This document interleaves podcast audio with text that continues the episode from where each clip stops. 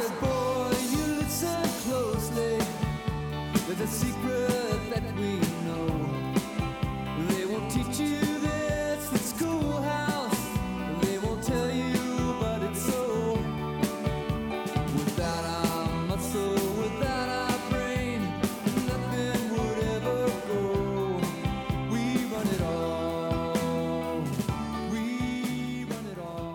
Hello, and welcome to Critical Support, your source for highly conditional, heavily caveated, completely correct takes on basically anything.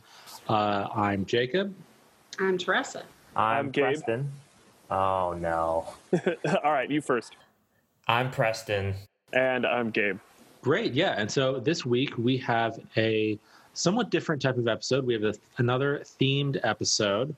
Uh, we're going to talk a little bit more about that later. But first, we have uh, a couple warm up topics that we are going to do to um, get ourselves potentially having fun, maybe. I'm not sure. I I know a lot of times when we record, it kind of starts out a little, yeah, a little bland, and then it gets better. So I think that's the general point. But anyways, so Teresa, what is our first topic? Okay, and now I'm second guessing myself as usual. Uh, Just say it. Nope, nope. Just just Just say it. Send it. Full Okay. send. it's related to the topic we will do next. I don't know whether it's best to discuss it before or after, but do we wish to ins- extend our critical support to the use of the term Karen? ooh. Oh. Yes. 100%. I definitely think so. Yeah, I- because it it it it has such a like uh like with Boomer, it has a like it's not inherently a class thing, but it has a class valence. So like when people are talking about some Karen doing some doing something shitty, they're talking about like some serious like middle class bourgeois nonsense. Yeah, I think like upper middle class white woman, right? Like that's sort of the implication. I think so, yeah. Uh, I, recently, I heard Elon Musk described as space Karen, and I thought that was wonderful. Okay, so on the face of it, it's funny. What does it mean?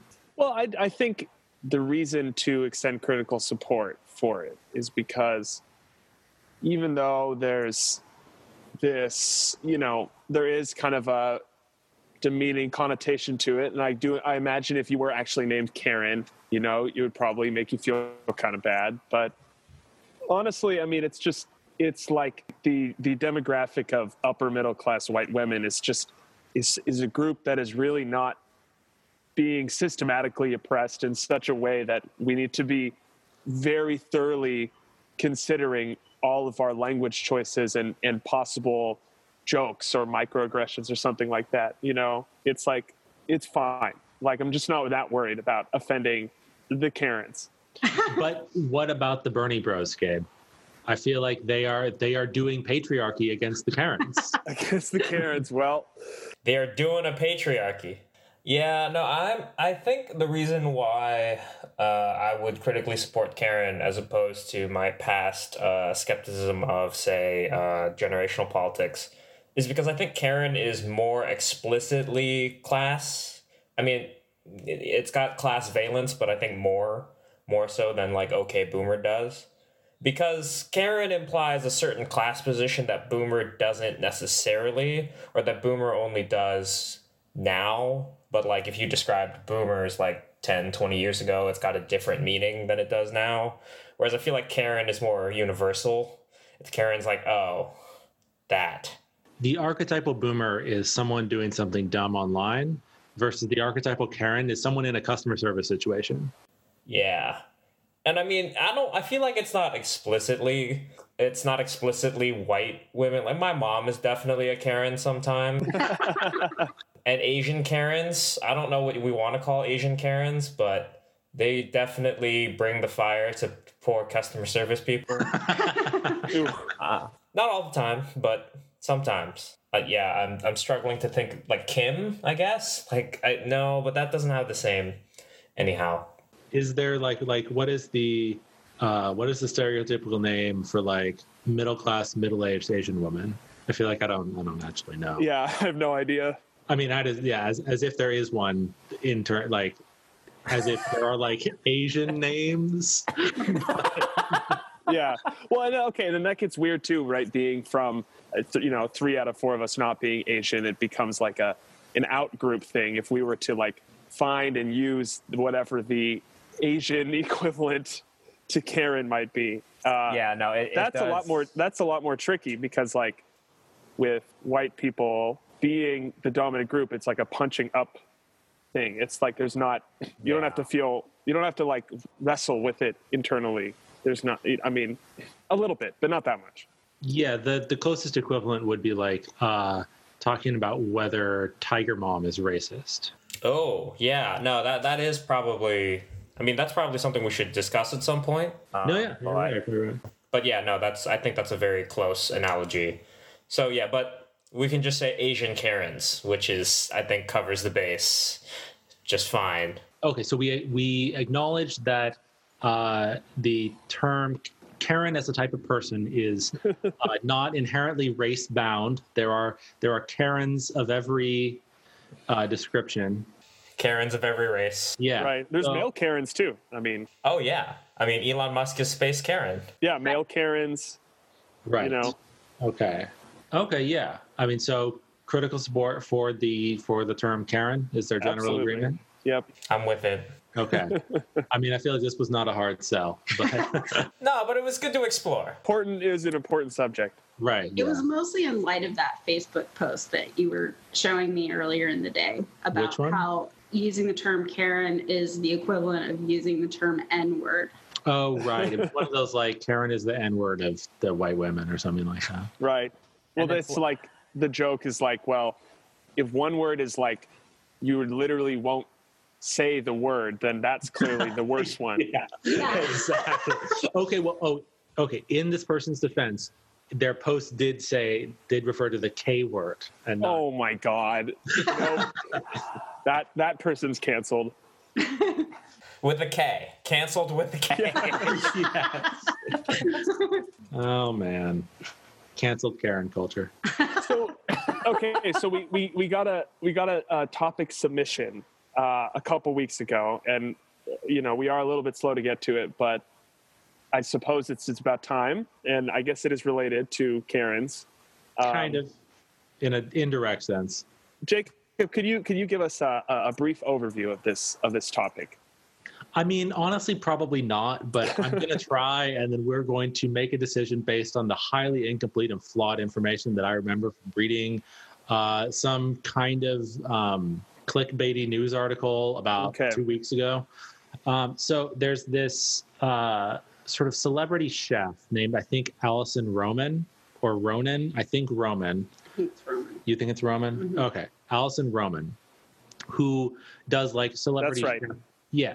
Uh, she does like celebrity chef things. She has a cookbook, whatever. But she doesn't like, she doesn't have a, a brand beyond that. She doesn't have a show like that, that sort of deal.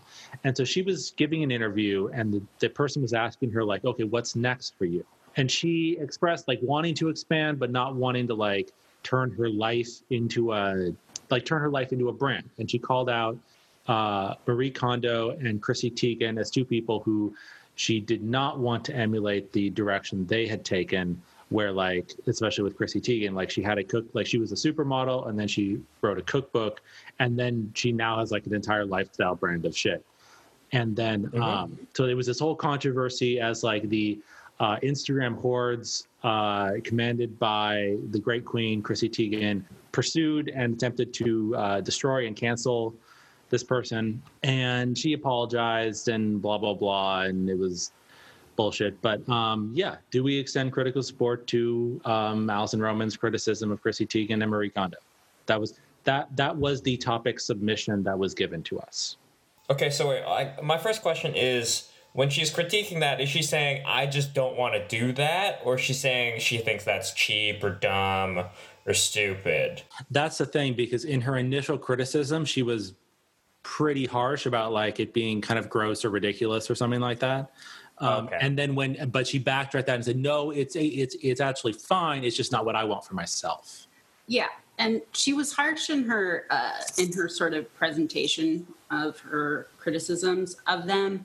Uh, kind of but she did also point out uh, the sort of um, hypocritical character of Marie Kondo's brand line, product line, in that the her whole thing is about people getting less stuff, and so it's kind of ironic that she now is encouraging them to buy things from her. Yeah, Marie. I mean, Marie Kondo is a whole. I, we should probably have a whole critical support for Marie Kondo discussion because, like, it's like the commodification of not having commodities. Like, it's really weird. like, it's It relates to our discussion of minimalism from a couple of months ago. Mm-hmm. right. So, uh, but anyhow, to the so okay. In the initial critique, she was very harsh um, to Chrissy Teigen and Marie Kondo. Okay, I'm reading articles about this right now. About- you might have you might have mentioned this Research on the 'cause- fly. Yeah, I was like skimming through articles, so you I, you, you might have said this, but it seems like a lot of the controversy is specifically because Alison Roman, in her critiques, she singled out two women of color, and she's Oh, white. Right. Yeah. that there seems to that be element of it. that seems to be like the biggest element that's making people the most mad about it and the most upset about it. I mean, granted, those are not two women who I don't know how to say this in a like remotely tactful or okay way, but um, they're they're they're they're pretty white for not for not being white. They're pretty white. oh damn, you're about to I unleash the Twitter horde on us. I don't think like okay. Another thing I saw related to it was this is when a bunch of people found out that Chrissy Teigen isn't white because they just thought she was white. So Oh, that's funny. Hmm. I think it, it kind of reminds me of like uh, the controversy of like uh, Beyonce's clothing line being made in Sri Lankan sweatshops, you know, and how people are like, "How dare you, as a white person, critique, you know, Beyonce for you know that?" Like, sh- I mean, it's just sort of, it's it's like I guess I don't know. Uh, To, to me, I just like don't see any celebrities as inspiring or humans. Like I guess like to me, it's like once you reach a certain amount of wealth and fame and power, like you're no longer a person whose feelings and labors I I, I care about. Like that doesn't mean I don't enjoy anything that's made or listen to any you know popular music or watch any big movies, but I just don't really care about the people at a certain point and their rights to be defended or whatever. But to me, this doesn't represent like such a, a, a broad attack that it's like attacking the entire, you know, entire communities of color yeah. who are being represented by Marie Kondo or Chrissy Teigen. Sure, but like I also feel like that's not a basis to support someone either. Of like, No, yeah, I just, Yeah. yeah, You're saying that uh, dismi- being being dismissive of like idpol corporate wokeness is not a sufficient basis for your politics, Preston. what? sue me, you know. that's it. That's the end game of socialism. Yeah. um, but yeah, I mean, it it, it, it is interesting though, and and it's there. There's an element of it that's kind of like this was a like very minor celebrity critiquing or not critiquing, speaking dismissively about a couple like honestly, you know, some of the most prominent like media personalities of I don't want to say of our time, but you know, these are Cultural phenomena. yeah, people who are very wealthy, very successful, going to be set for the rest of their lives. Right. Um, you know, they can take a like minor celebrity chef kind of being snide. It's not, you know. Yeah. Also, I mean, it's just like let's be honest. Like, there's some people who love branded personalities, and they buy those kinds of things, and they're not going to be dissuaded from buying branded for buying personalities, you know, by some celebrity chef. And the people who already are like, yeah, I don't like sellouts.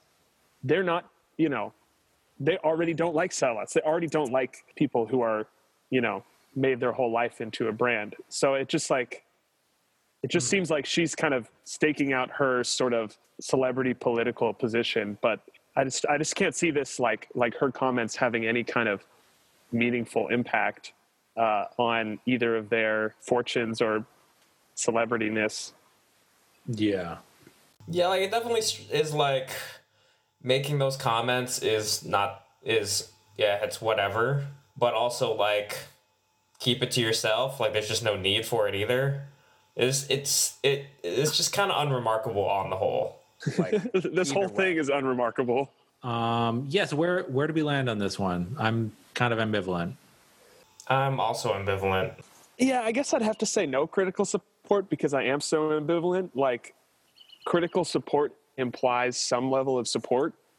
Um, It's in I'm the not- name. Yeah, I'm not. I'm not against her, but I don't. Right. I don't support her either. So, I guess no critical support. Same. I don't know. I feel like there's there's some validity. Okay, I I think that someone should be able to look at a famous person that is that has sort of taken one route that they could have taken and say, I don't want to do that. I don't I don't like that. I don't think that that's respectable. Yeah, I think that should be fine. So yeah, I would say critical support. Oh, Yeah, I'm kind of of the same opinion. Like, it's critical because she didn't really need to be quite as uh, harsh about it.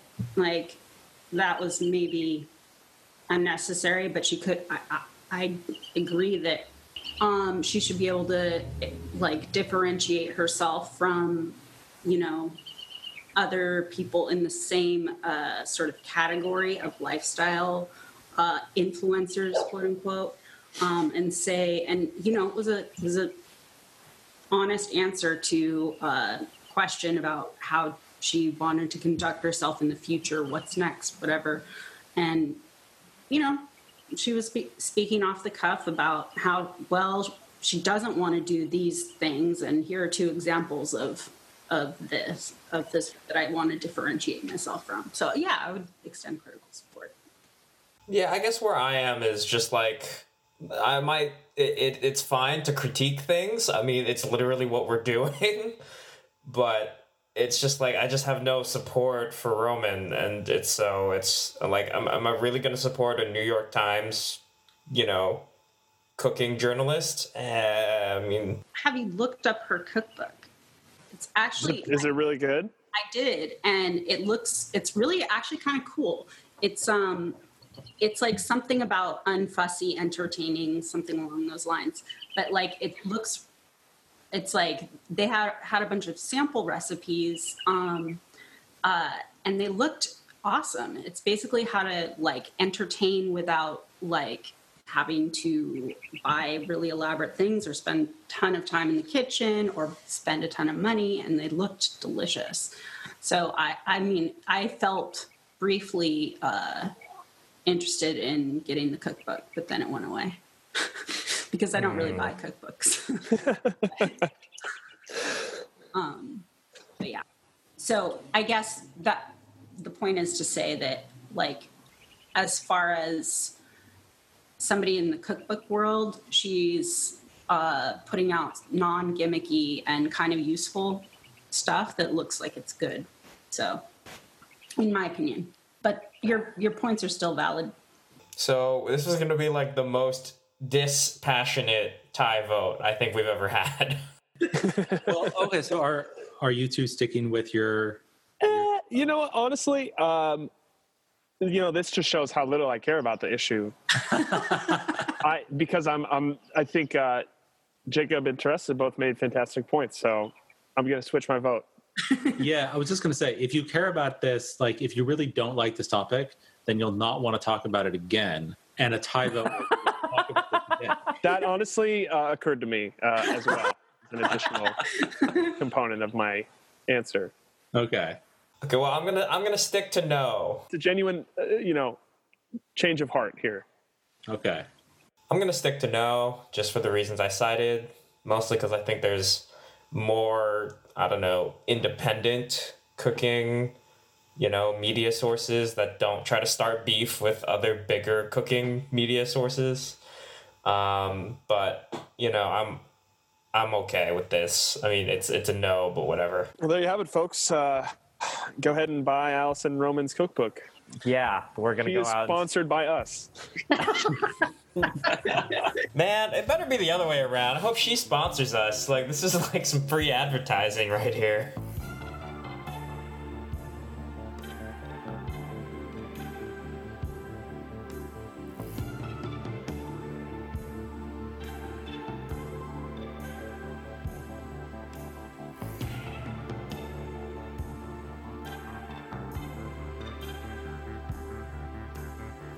So you got to do the intro again. No, we still have the Zoom thing. Okay, but I mean, I guess it, it. Yeah, okay. I guess it would just be. It would probably be nice if we had them all. If we had an intro. Yeah, I don't give Okay. a shit. It's easy enough, right? Okay, once again, welcome to Critical Support, your source for highly conditional, heavily caveated, completely correct takes. Hopefully, this one won't crash. I made him redo the intro, so he's upset about it.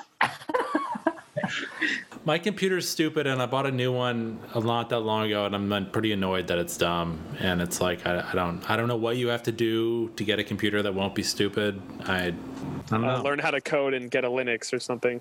Well, Preston, you have Linux. Are they dumb? No, they're generally fine, but uh, there's not much in the way of applications. How about that?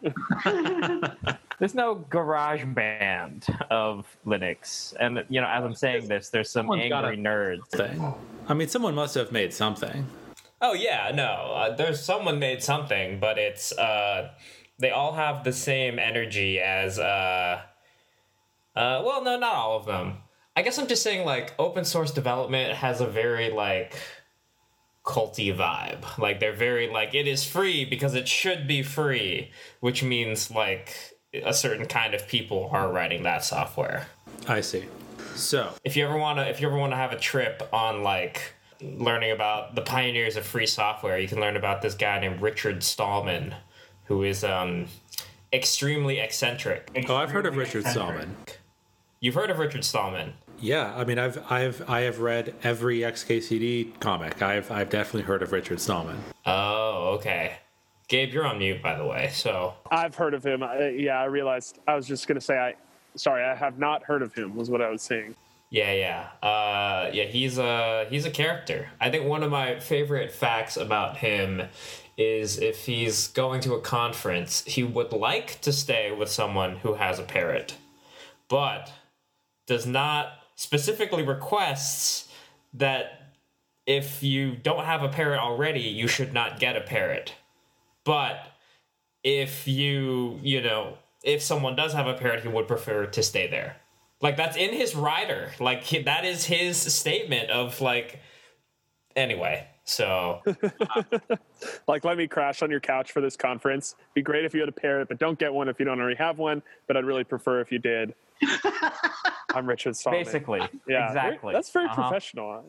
That's that's quaint. That's cute. You know. If you're going to tell people that you want them to have a parrot, that is the best way to do it. Like that's, that's that is that is a very responsible way to go about making that request. Yeah. Yeah, I feel like we need to do like a critical support for Richard Stallman just because he is a pioneer of free software, but he's also fucking weird. I mean, we, we, we just need to do a critical support for for open source at some point. What is the relationship between that him and XKCD? Uh, XKCD often has content about open source software Oh, okay. that sort of thing. Like, I mean, I, I don't know. I, I didn't know who he was. I just heard the name.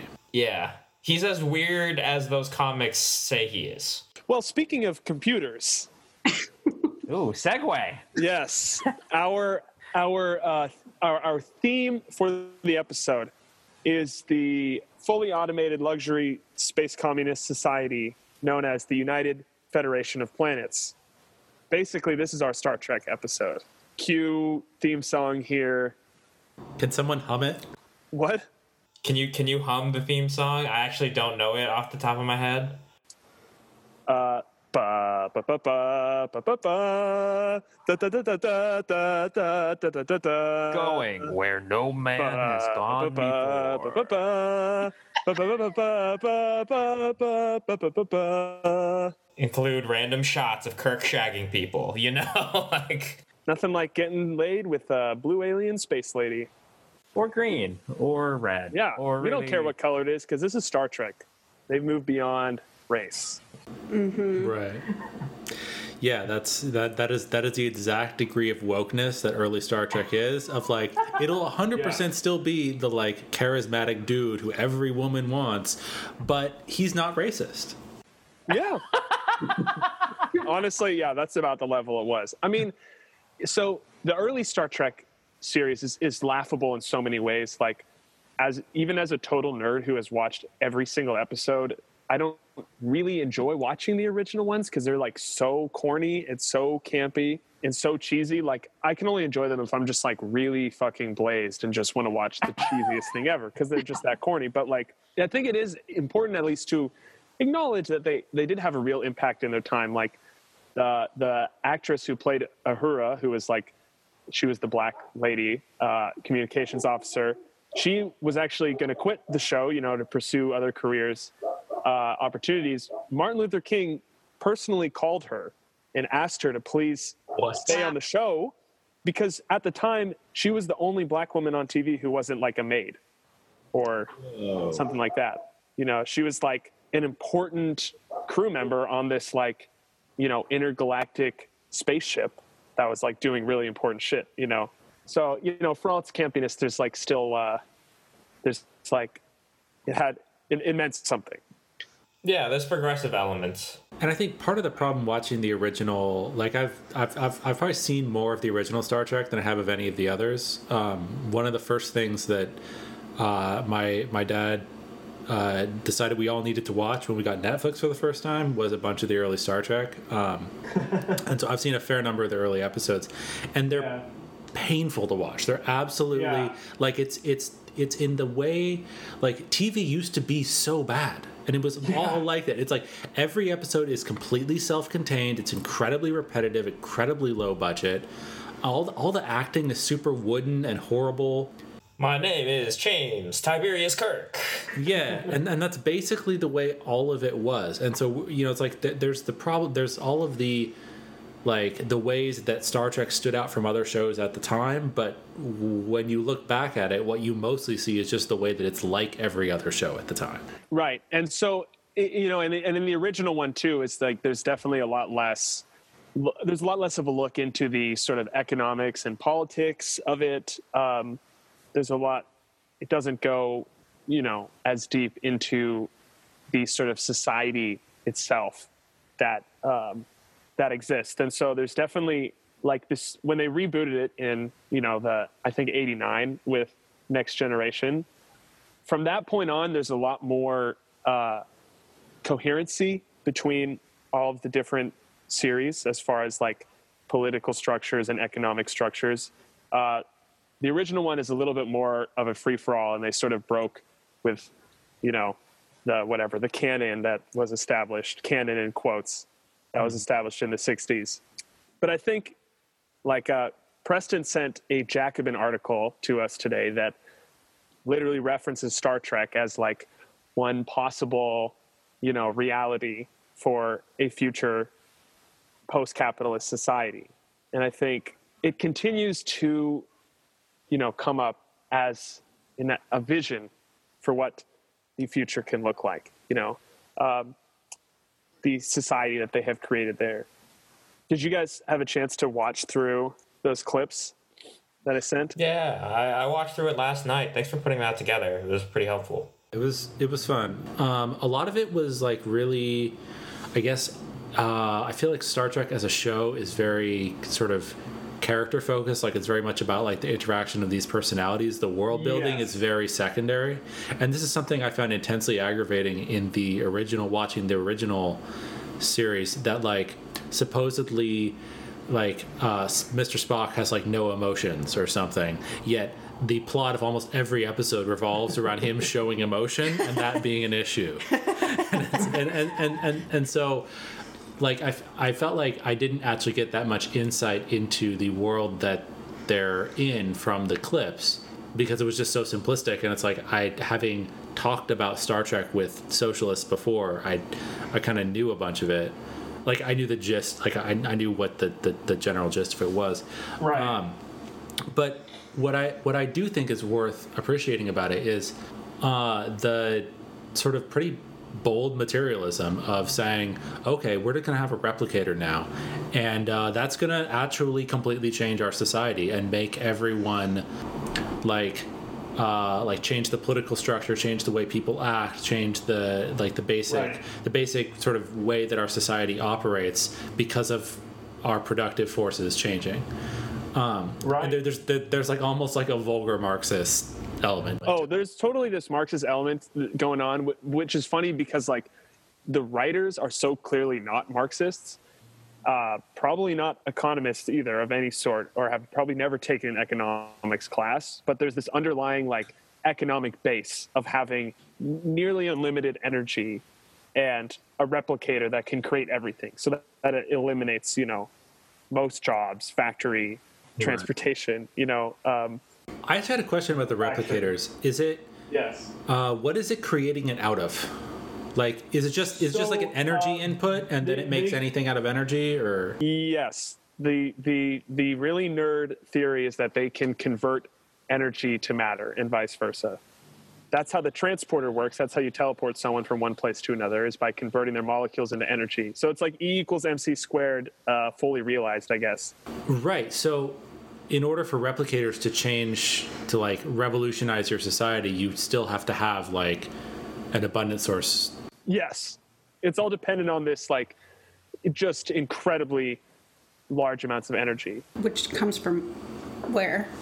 Uh, you know, they never really say exactly. So there's so yeah, like what there's- is what is the what is the engine of a of the Enterprise? How does that? So it's powered. It's the warp core, is is what powers it. There's like some kind of mineral that that powers it, uh, which is one of the few minerals that can't be um, Cannot be replicated. cannot be replicated. Um, oh, okay. So basically, so their ships are powered by matter antimatter reactions. Where do they get antimatter? It's in space somewhere. right. So, I mean, right, obviously, if we knew how to create an antimatter matter reaction, we could be living in the Star Trek society, but we don't. So they just made it up. Um, like, I think, I think the important thing to fixate on isn't, is this actually possible, right? Is it possible to have that much energy, and how technically could they do that? Because even if I knew, it's still fake. You know, it's still fake science. Even if I- I'm sure some nerd has the answer to it that I don't have. But so th- there's nearly unlimited energy, but it's not limitless. Like you hear about the limits on it. Like uh, people have said, like, oh, back when I was in college, I used all my uh, all my transporter credits to go visit my family every day who lived on the other side of the world. Like, so they had like a rationed amount of times they could use the teleporter, the transporter, to go from you know one side of the planet to the other to visit their dad. Like they couldn't just transport everywhere unlimited times and just you can't just create unlimited food for yourself. You know, like So it's like it's pragmatic post scarcity, but not like true post scarcity. no, it's post scarcity. It's not. There's no scarcity. It's post scarcity at a point. Well, I guess I don't know. I to me the word post scarcity, like scarcity, isn't the same as limitless. Right. Yeah, that's true.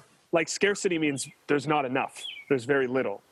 Well, but if you're still like rationing uh, transporter trips, that seems like not exactly post scarcity. Okay, but like rationing to the point when he like went home for dinner every single day in college, and that used up all his credits in like the first year or something. But like, like okay, so you can make a daily back and forth travel from San Francisco to Paris. Like that's a lot of energy. That that sort of begs the question of like, what else someone would use their ration for? If that's some like, like if that's one thing you can use your transporter rations for, Right. what else could you conceivably be doing with it Yeah. Right. besides going across the world every day? Yeah.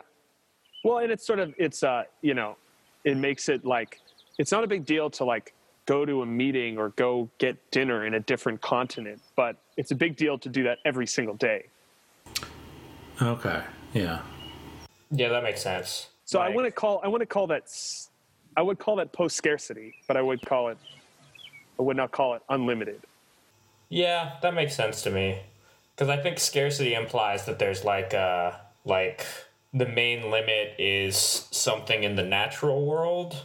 Where really like the main limit here is just like like how much can we do that? Or how much does it make sense to have that be a thing?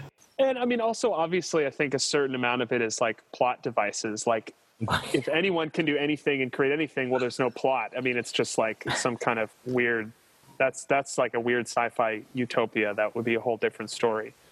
Right. Like in the in the clip you sent, it was like they literally could not create the ships to go save the Romulan refugees. That's right. Right. Yeah. So something like building a starship, uh, I guess, is apparently extremely resource intensive, and so this is something that's in the new series Picard, which Jacob you might enjoy it because there does seem to be a lot more of the politics and world building. I was actually the one that was most enthusiastic about it after the, seeing those clips. Oh yeah, it's great because they finally uh, can swear in Star Trek. They can finally say fuck because it's not on network TV, I guess. Right. Um, It's just on CBS All Access where no one will see it. yeah, right. Well, the nerds will will see it. Don't worry.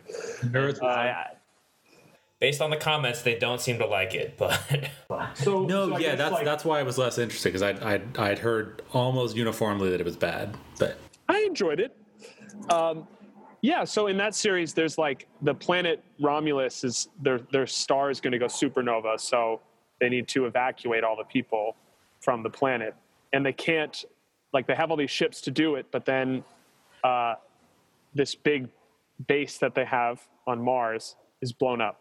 So all their ships that they were going to use to go rescue the Romulans are blown up. So then all of the like member states of the Federation who already hate the Romulans as their enemies, now that they say, well, now we don't even have the ships to do it anymore. So we're going to waste all of our resources and move every single ship, you know, over to Romulus. Like we need to stop doing that. So like that's sort of the cracks in the facade of the socialist utopia that you want to see in Star Trek is like I guess it is very materialist in that like you know the fight for resources and sort of them like federation acknowledging like well we're going to have this post scarcity utopia for everyone in the federation but if your planet is outside then you're on your own.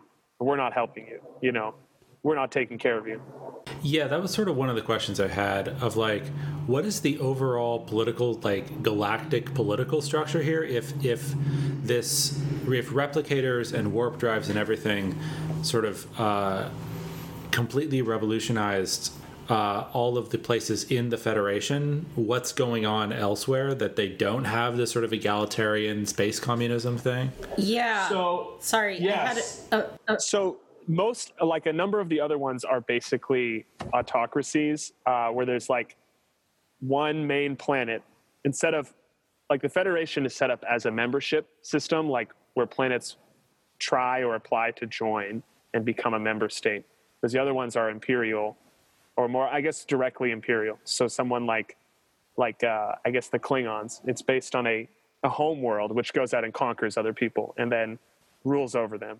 And i mean i guess in a post scarcity society they don't need to conquer other people and take their stuff but they do anyways So, do the Romulans have replicators? um, yeah as far as i know Then why don't they also live in a post? no they do but their their planet was just uh, going to be blown up so they had to get I off don't but like, why, why, why is Romulan society autocratic? Um, they are. They live in. Uh, you know, it actually would be more closer to like a Stalinist kind of state. Like everything you see from Romulus, there doesn't seem to be a lot of like poverty. There doesn't seem to be like economic turmoil, but there like definitely is all this like secrecy and surveillance at the surface level. So, are the Romulans coded as the Soviets? Uh, yeah. I mean, I think that would be that would be fair. Like either Soviets or like maybe like fascists. Right. What you were saying something a little bit ago, Tressa? yeah. So a, lot, a number of the clips were from a series. Was it Deep Space Nine? I'm not sure. I but think so. yeah. that we're talking about the McKee or the McQuee or something. Yeah. What's what's the backstory on them? Oh yeah, that's a good one. Um, I have to move inside because Yeah, we just lost audio, Gabe. By the way. well, he's muted, so sorry, my phone battery, my computer battery's about to die, so I gotta plug in. Because you don't have a warp drive. Yeah. or wireless charging or anything cool. or a matter antimatter generator. Yeah. Sounds like a dangerous thing to keep close to your crotch. If you just had a replicator, you could just make another laptop and then take. Yeah, I could honestly. It's pretty, it's it's pretty fucked up actually. I blame I blame capitalism. Capitalism is the reason we don't have replicators? Yep. Or is not having replicators the reason we have capitalism?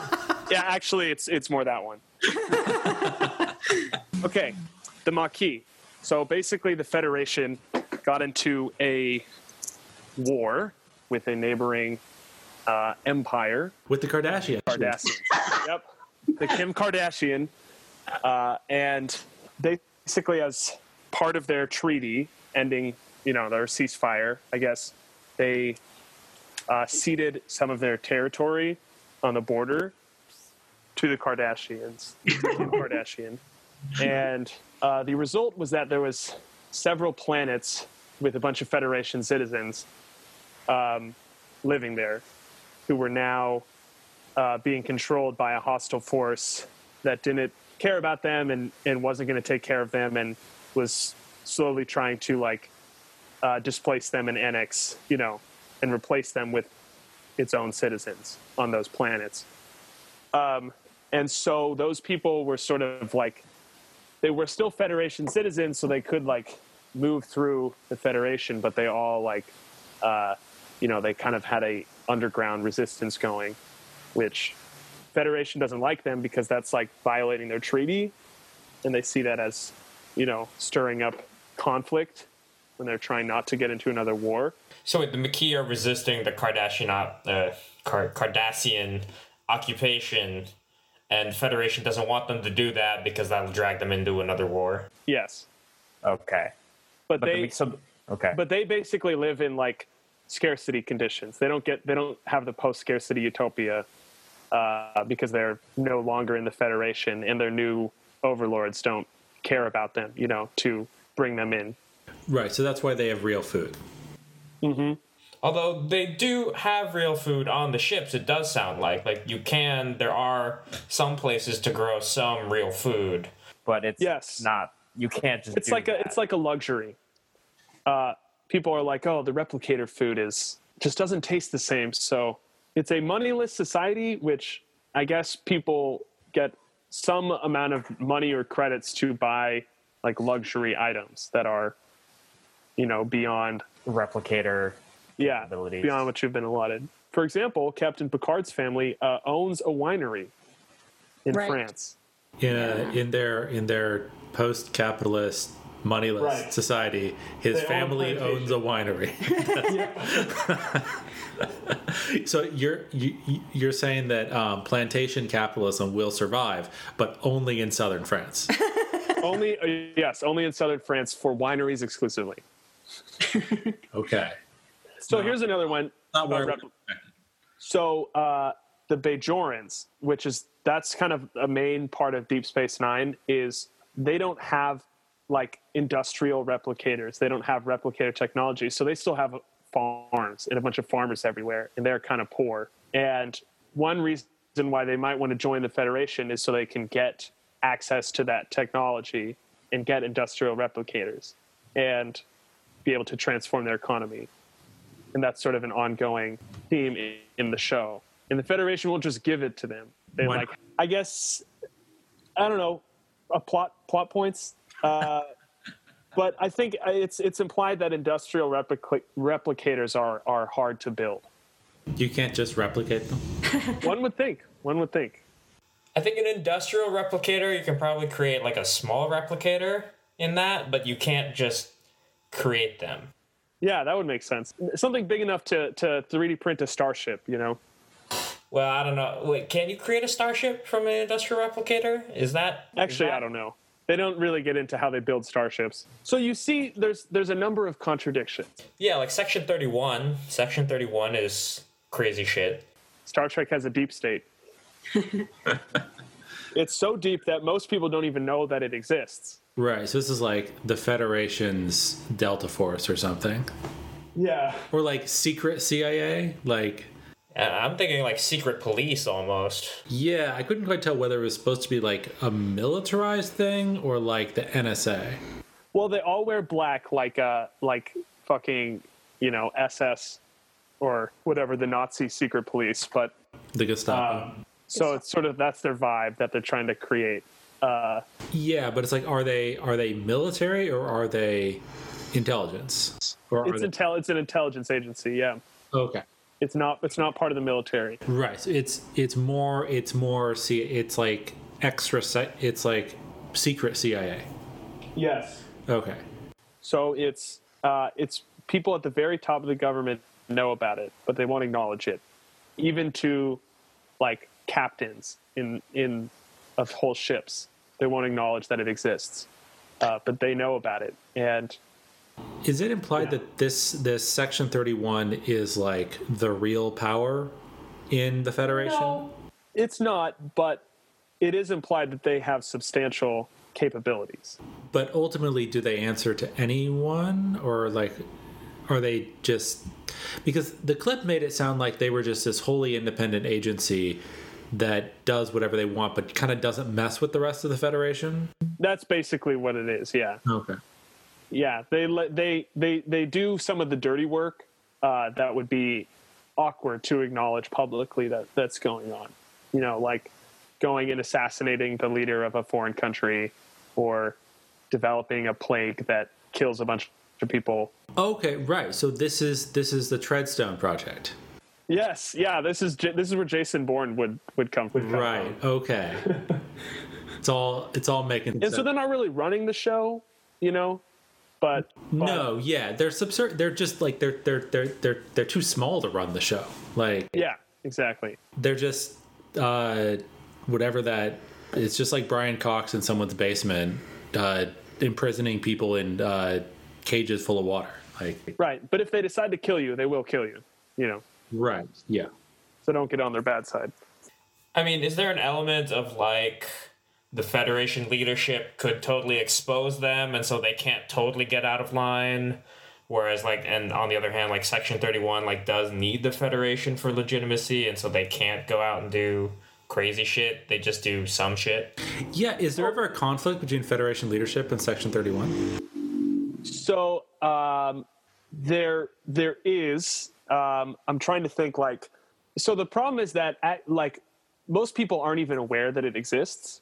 Like they just learned about it because they they tried to recruit one of the officers on the ship. But like it wasn't even. It's not even the kind of thing where people are like, oh yeah, the government doesn't talk about it, but we all sort of know it's happening. It's like people literally didn't even know.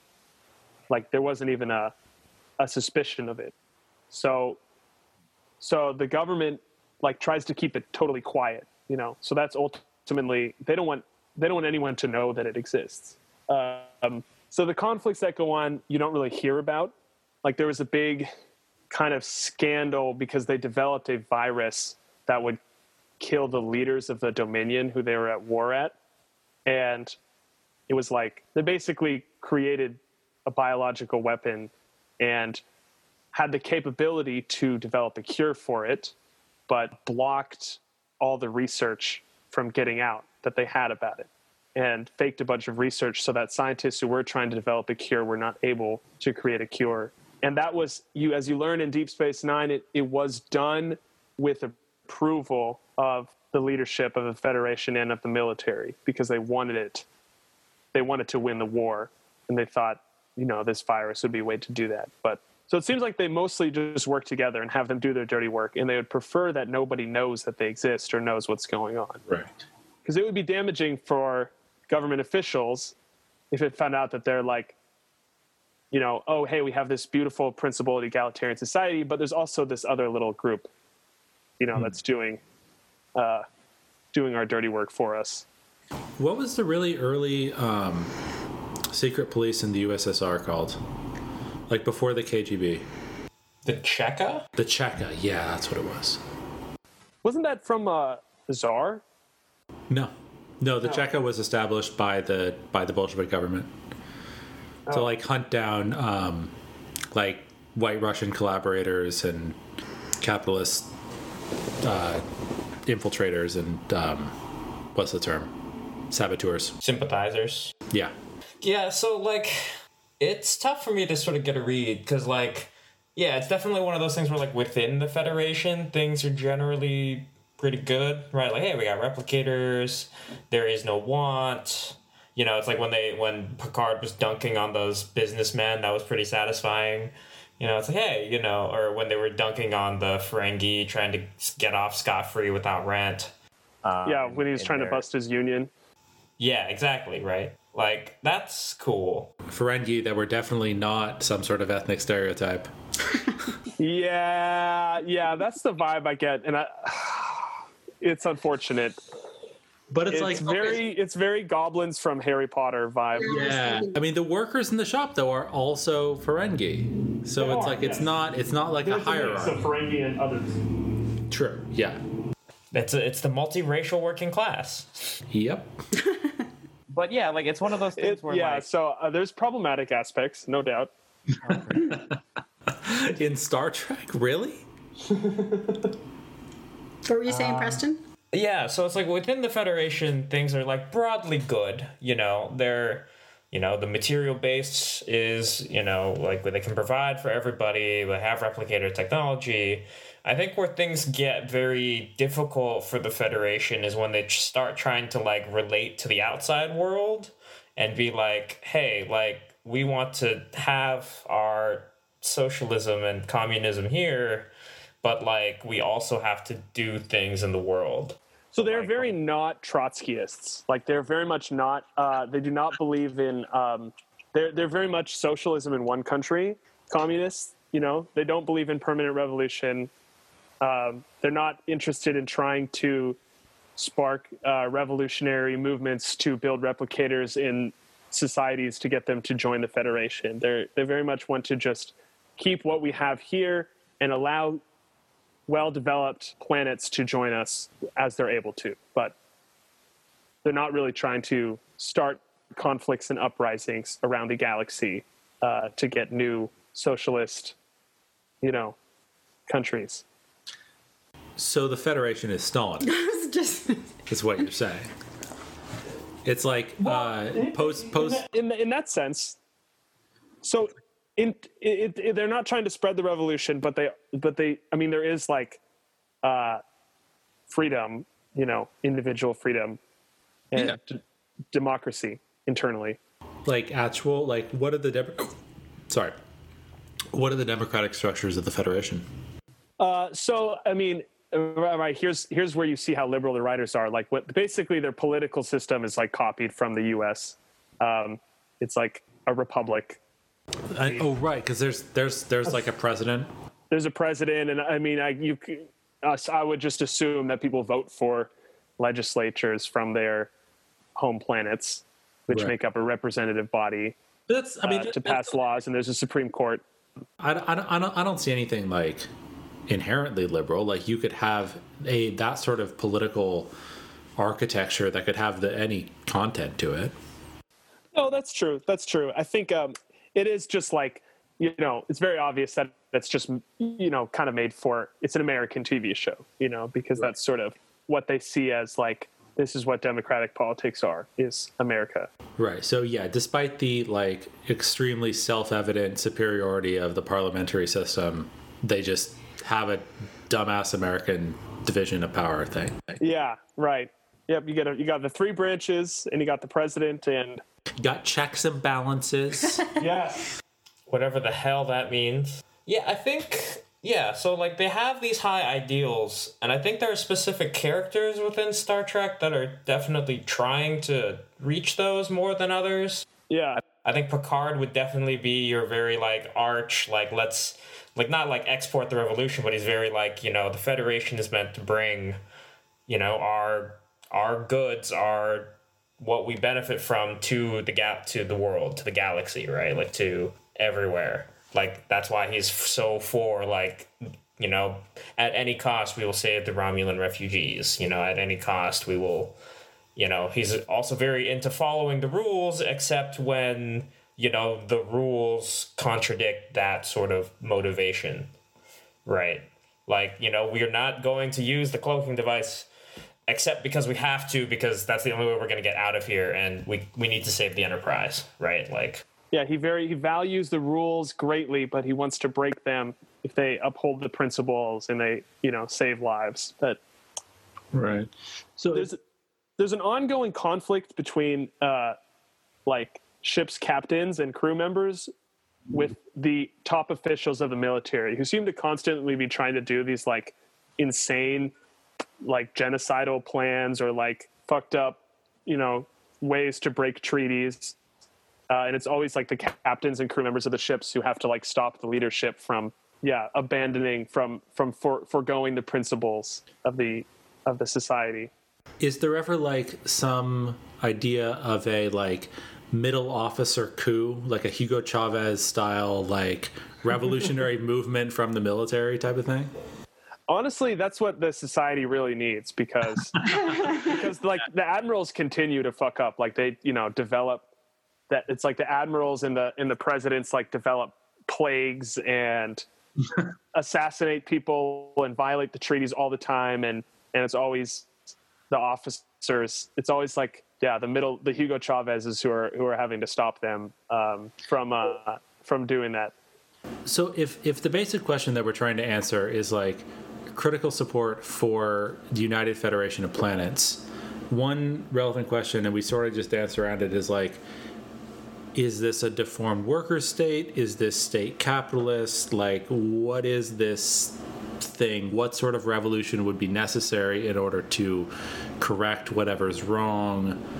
Um, because that that where it stands in that would, I think, determine where our critical support would fall. To be like its just origin- insufferably Trotskyist about it. I mean, its origins its origins are Posadist, right? Yes. Oh, very much so. I, when I, I I saw the one movie Star Trek: First Contact before I read about Posadism, and when I read like when I read it, I was like, oh, Star Trek is just the plot of Posadism because it's literally based. It, what were you gonna say? Oh, I just the who are Posadists? The the whole the whole like the origin story Oh, okay.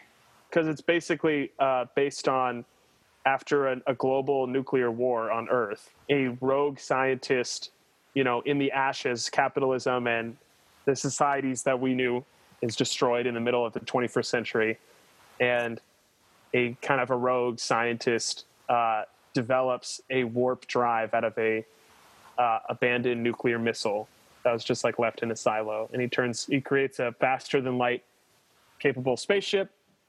He uses it to fly around and then he's seen by uh, vulcan you know he's seen by aliens who who see oh these earth people have advanced technology now and they come down and introduce uh, the people of earth to their advanced technology and you know bring them into the post scarcity society that we uh, know and love today Right. So, So I it's literally- is out of the out of the ashes of a nuclear war which destroyed capitalism, it created the basis for us to contact aliens who gave us communism.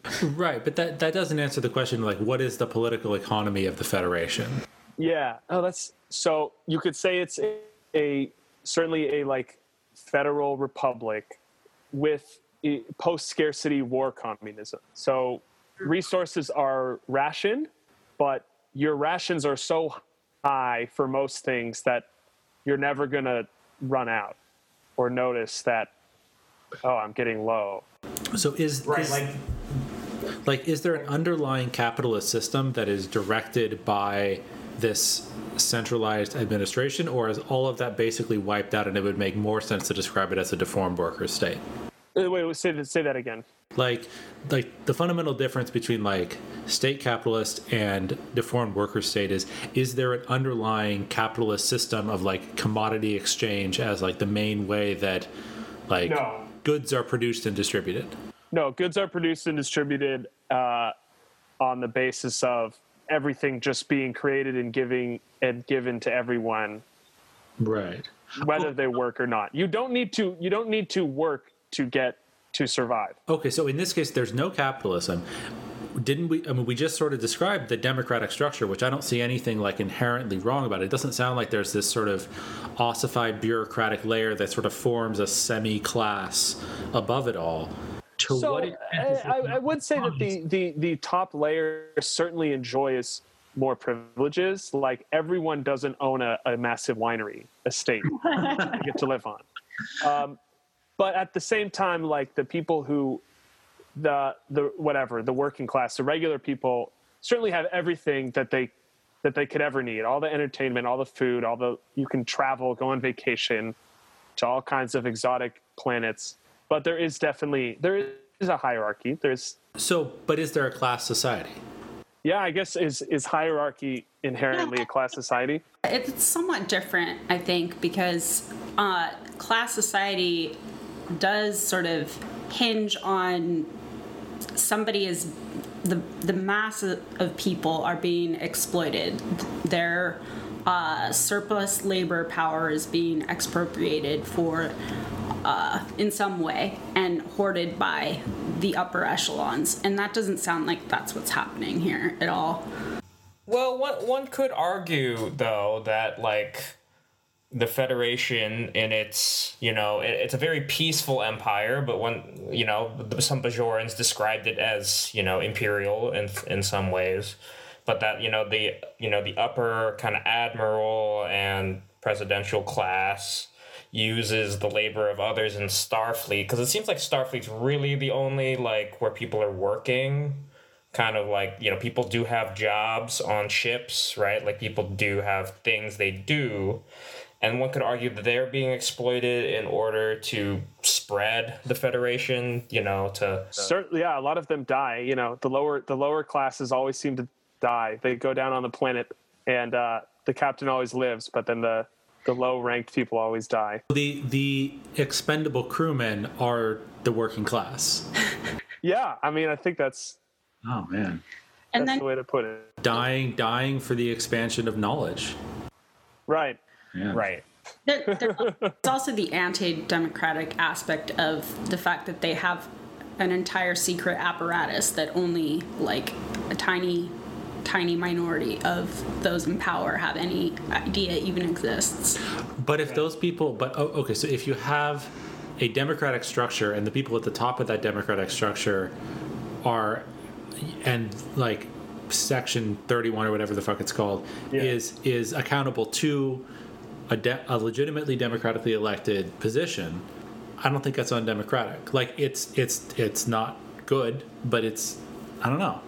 Yeah, but like, why does Section 31 exist, right? Like, Section 31 exists because, you know, is the Federation trying to, what is the Federation trying to do with regard to foreign or, you know, external powers? Are they trying to incite a revolution or are they just trying to continue their own existence? I think that might be an important, like, The Federation is trying to continue its own existence. I mean, I think like there's they're not interested in bringing in every single planet into the Federation, and they don't want to. They know that they can't just go to war and and conquer, and like the other empires are, are sort of at equal military strength compared to them. It seems like there's a sort of principled anti-interventionism that's sort Yeah. of bit, baked into this military, baked into their sort of military ideology. Yes. Strong anti-interventionism and uh, respecting of autonomy, uh, like sovereignty of of nations and empires, even ones that they view as autocratic and uh, despotic. So so the national question but the intergalactic question. yes, yes. the planetary national question, right?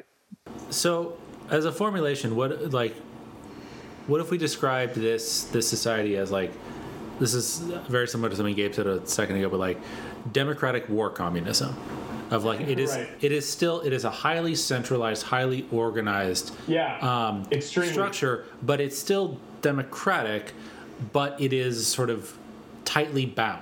Like there, like there are definite boundaries to it. It's not there is not really world communism. It is still they are still in a state of sort of suspended conflict. Yeah, you can think of it like that, uh, you know, especially because, like in in this future, basically a country is a whole planet, uh, Right. and so the planet of Earth may be this communist society, but another planet a few light years away is not. Okay. I mean, in that case, I would say yeah, critical support for the United Federation of Planets as a sort of democratic war communist state. It is clearly like there like there's a dialectical process going on where the this this state is in interaction with all these other you know alien races and alien societies, and it's like it's not it's not obvious that you know they should just like wage immediate sort of a revolutionary offensive against the Romulans and the Klingons and everybody just simultaneously. So they are concerned with the preservation of the revolution that they have created. Maybe they could be more aggressive. Maybe they could have more of like a sense of internationalism.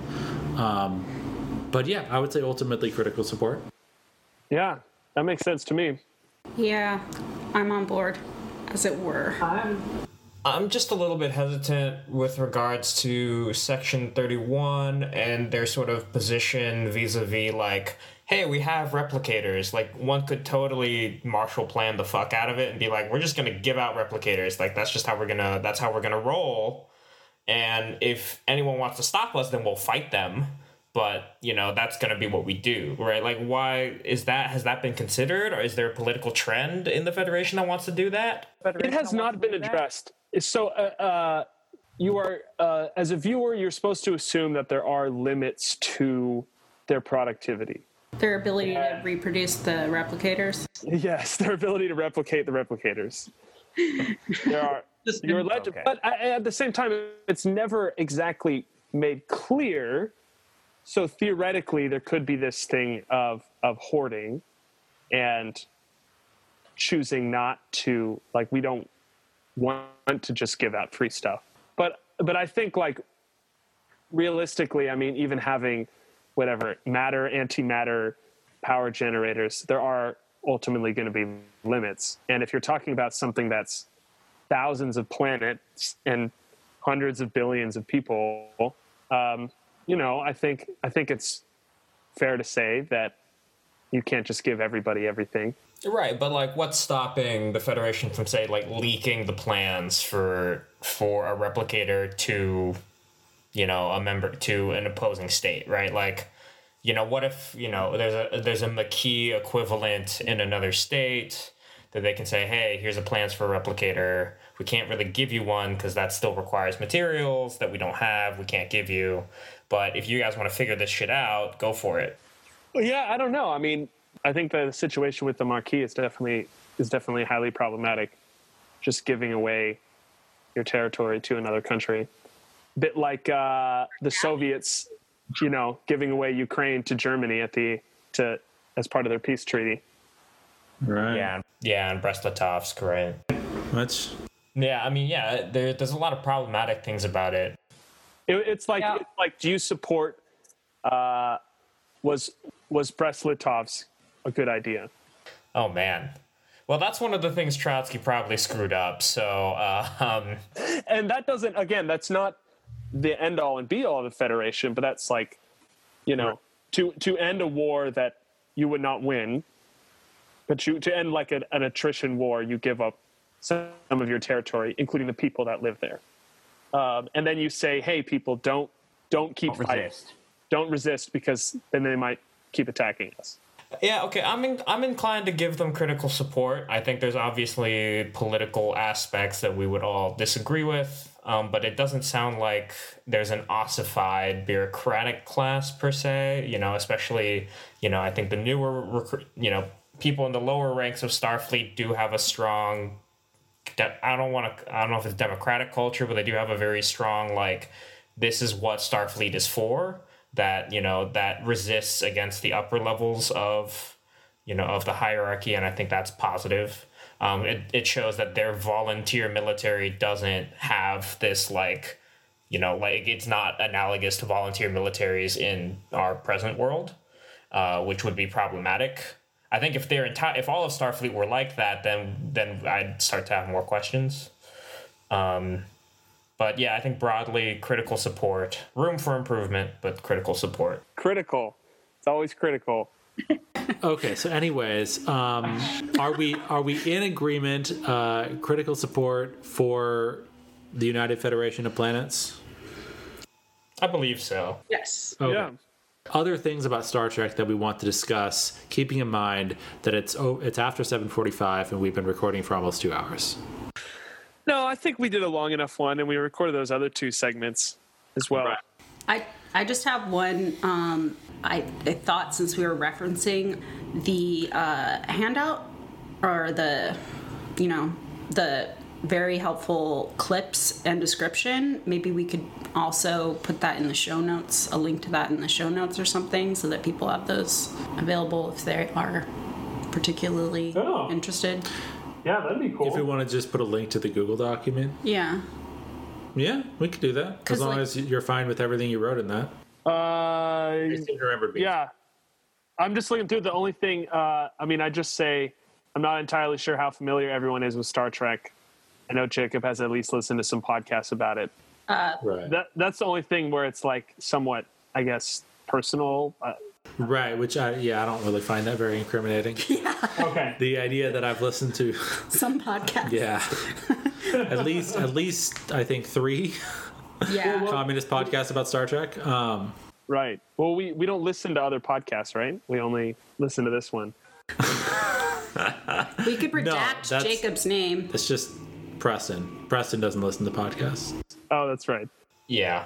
The rest, Yeah. the rest of us do attempt to be remote, be somewhat familiar with the medium in which we are, you know, Producing. producing. Yeah, Uh, you know, Gabe's not totally wrong. The only one I ever listen to is ours to check for content.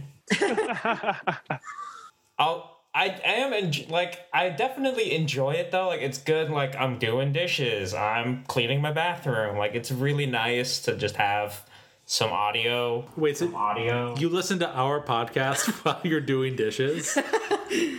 because it's well, n- uh, not for the content. But I mean, you are aware you could listen to someone else's podcast instead, right? No, but I listen to ours for checking. For like, check is this okay? Oh, right. Okay. Okay. Okay. I don't listen to it to enjoy the conversation, Jacob. I misunderstood what you said. I'm sorry. Are we doing critical support for our own podcast right now? we should do that sometime. critical support for critical support? I don't know actually.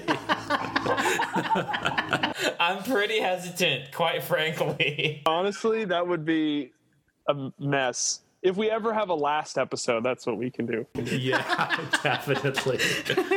Oh man. Yeah, definitely. That would be that'd be some ruthless criticism of all that exists. You know? We do a real kind of Maoist style uh, uh, self self critical. Yeah, Yeah. struggle session. We need to wait until yeah, we need to wait until we can all meet up again though, so we can have one each one one of us at a time stand in the middle of the room, and we can like throw the microphone at them. Yeah, and we can just point at them and yell, "Shame! Shame! Shame! Counter revolutionary, capitalist." What the fuck are you guys referencing right now? Is this the Cultural Revolution?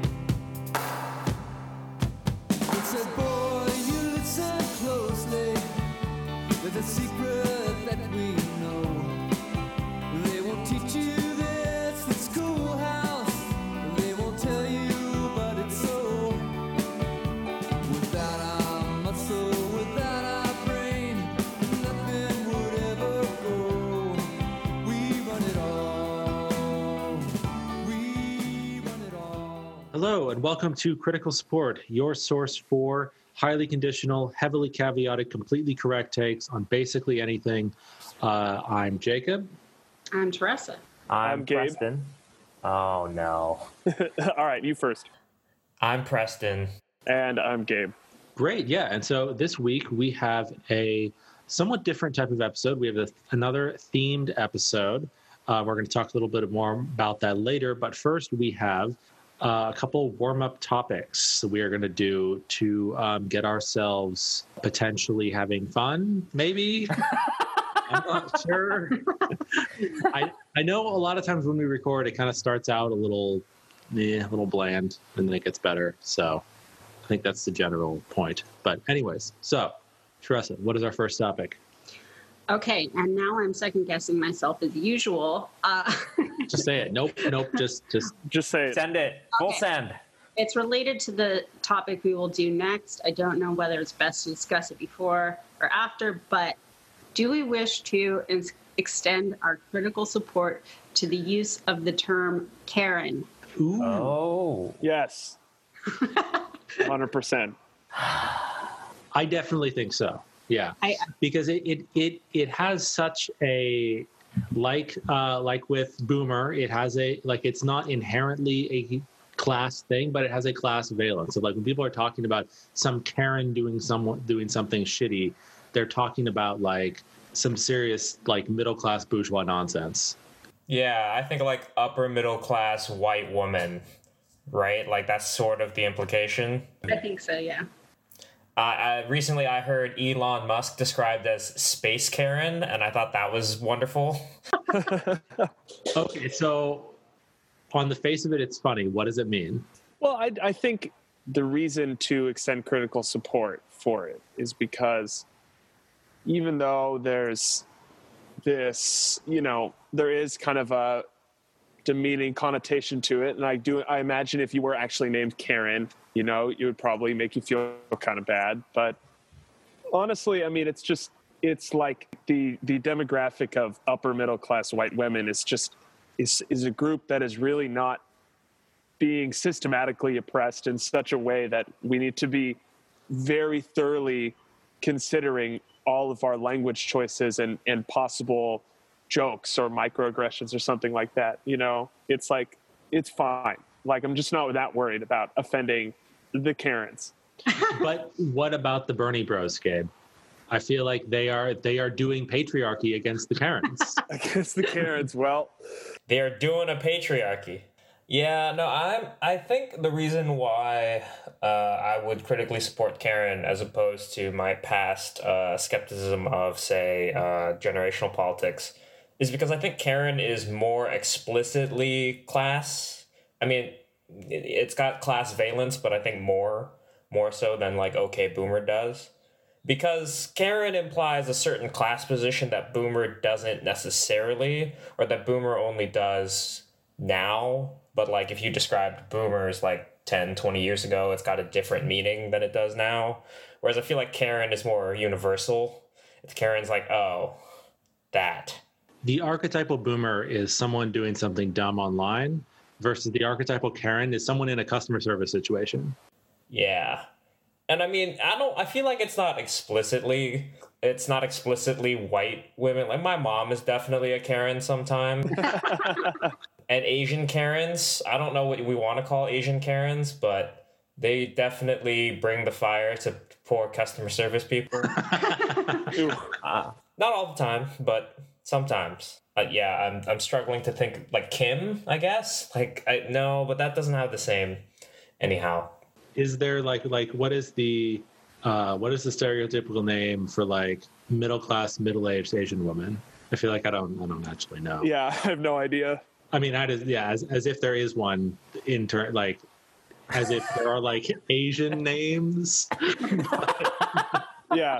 Well, and, okay, then that gets weird too, right? Being from, uh, you know, three out of four of us not being Asian, it becomes like a an out group thing. If we were to like find and use whatever the Asian equivalent to Karen might be, uh, Yeah, no, it, it that's a lot more. That's a lot more tricky because like with white people being the dominant group, it's like a punching up thing. It's like there's not.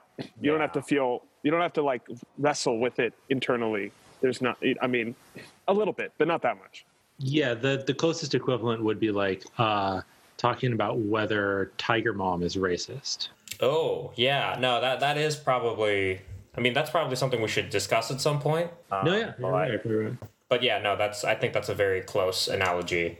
So yeah, but we can just say Asian Karens, which is I think covers the base just fine. Okay, so we we acknowledge that uh, the term Karen as a type of person is uh, not inherently race bound. There are there are Karens of every uh, description. Karens of every race. Yeah, Right. There's So- male Karens too. I mean, Oh yeah. I mean Elon Musk is space Karen. yeah, male Karens. Right. You know, Okay.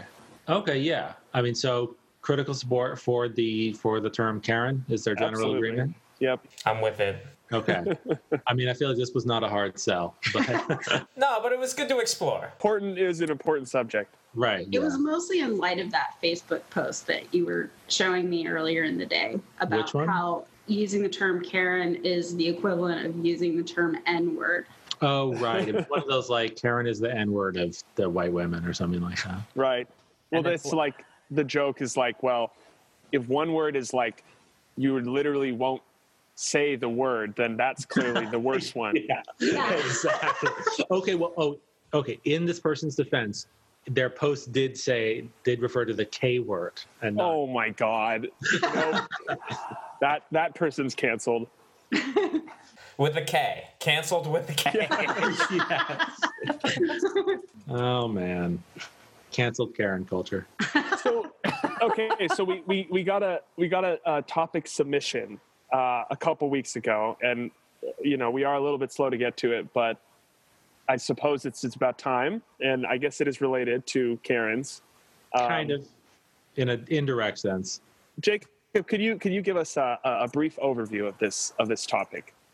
I mean, honestly, probably not, but I'm going to try, and then we're going to make a decision based on the highly incomplete and flawed information that I remember from reading uh, some kind of um, clickbaity news article about Okay. two weeks ago. Um, so there's this uh, sort of celebrity chef named, I think, Alison Roman or Ronan. I think Roman. It's Roman. You think it's Roman? Mhm. Okay. Alison Roman, who does like celebrity. That's right. Yeah. Uh, she does like celebrity chef things. She has a cookbook, whatever. But she doesn't like, she doesn't have a, a brand beyond that. She doesn't have a show like that, that sort of deal. And so she was giving an interview, and the, the person was asking her, like, okay, what's next for you? And she expressed like wanting to expand, but not wanting to like turn her life into a, like turn her life into a brand. And she called out uh, Marie Kondo and Chrissy Teigen as two people who she did not want to emulate the direction they had taken. Where like, especially with Chrissy Teigen, like she had a cook, like she was a supermodel, and then she wrote a cookbook, and then she now has like an entire lifestyle brand of shit. And then, Mhm. um, so there was this whole controversy as like the uh, Instagram hordes, uh, commanded by the great queen Chrissy Teigen, pursued and attempted to uh, destroy and cancel this person. And she apologized and blah blah blah, and it was bullshit. But um, yeah, do we extend critical support to um, Alison Roman's criticism of Chrissy Teigen and Marie Kondo? That was that that was the topic submission that was given to us.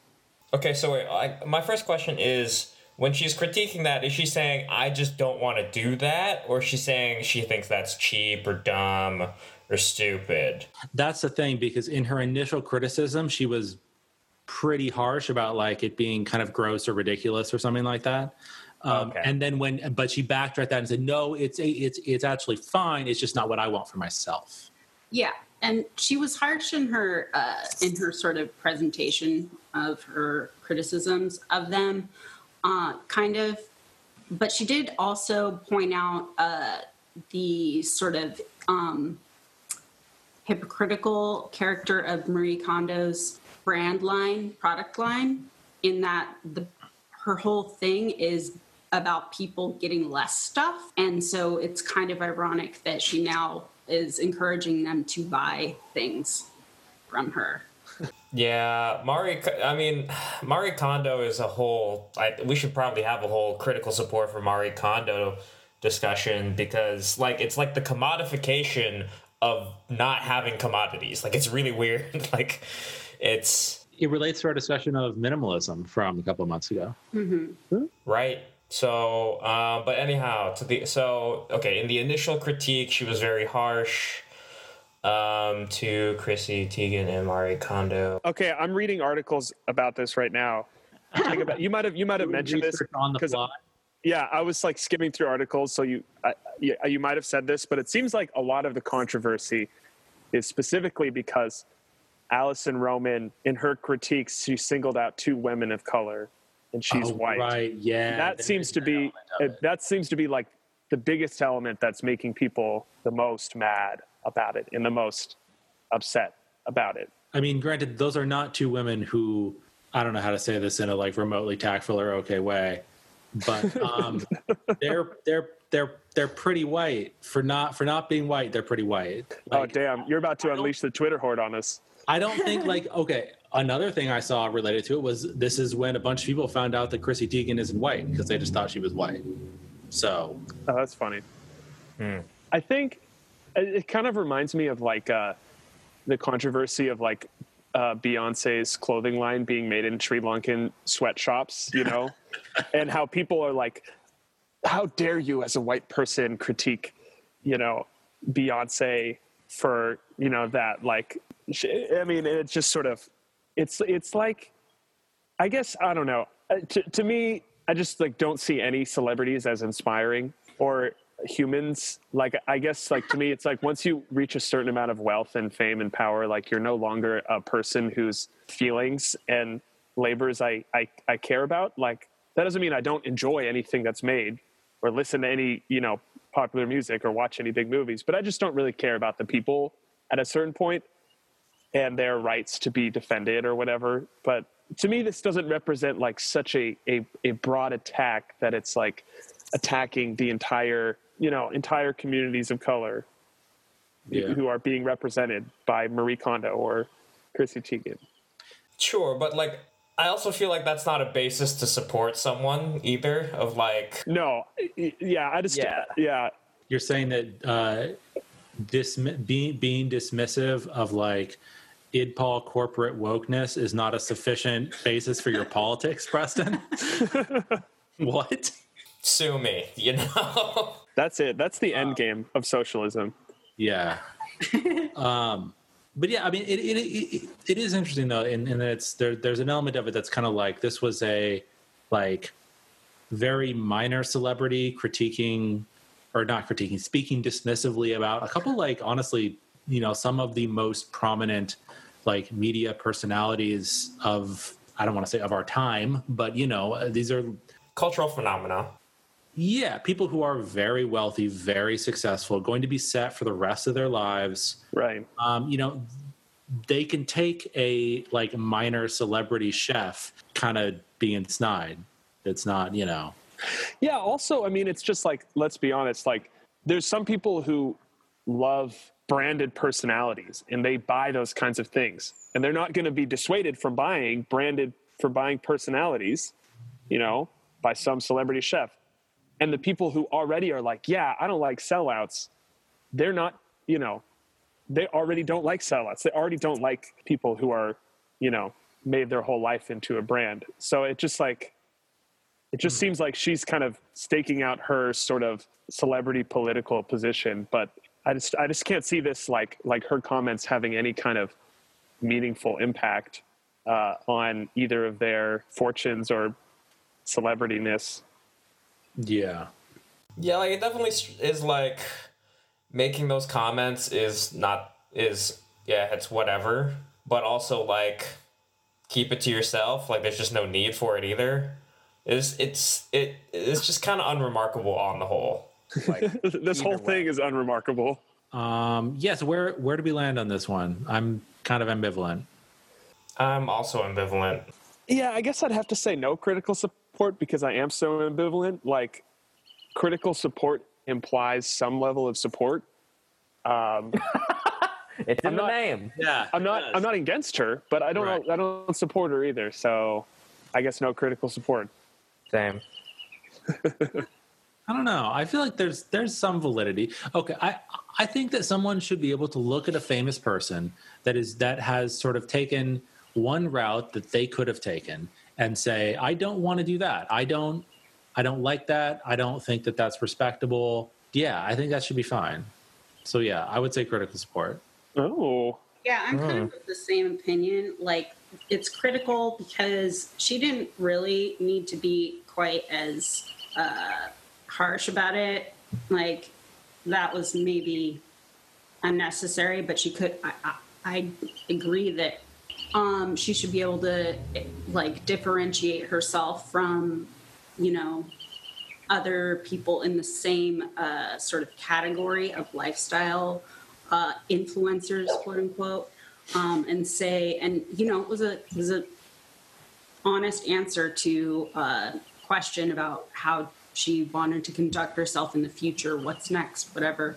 And, you know, she was spe- speaking off the cuff about how, well, she doesn't want to do these things. And here are two examples of of this of this that I want to differentiate myself from. So yeah, I would extend critical support. Yeah, I guess where I am is just like I might it, it it's fine to critique things. I mean, it's literally what we're doing. but it's just like I just have no support for Roman and it's so it's like am, am I really going to support a New York Times, you know, cooking journalist? Uh, I mean, Have you looked up her cookbook? It's actually Is it really good? I did, and it looks it's really actually kind of cool. It's um it's like something about unfussy entertaining, something along those lines. But like it looks it's like they had had a bunch of sample recipes um uh and they looked awesome. It's basically how to like entertain without like having to buy really elaborate things or spend a ton of time in the kitchen or spend a ton of money and they looked delicious so i i mean i felt briefly uh, interested in getting the cookbook but then it went away because i don't really buy cookbooks um but yeah so i guess that the point is to say that like as far as somebody in the cookbook world. She's uh, putting out non gimmicky and kind of useful stuff that looks like it's good. So, in my opinion, but your your points are still valid.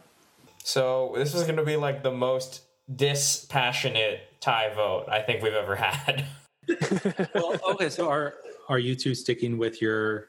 Eh, you know, honestly, um, you know, this just shows how little I care about the issue. I because I'm I'm I think uh, Jacob and Teresa both made fantastic points, so I'm going to switch my vote.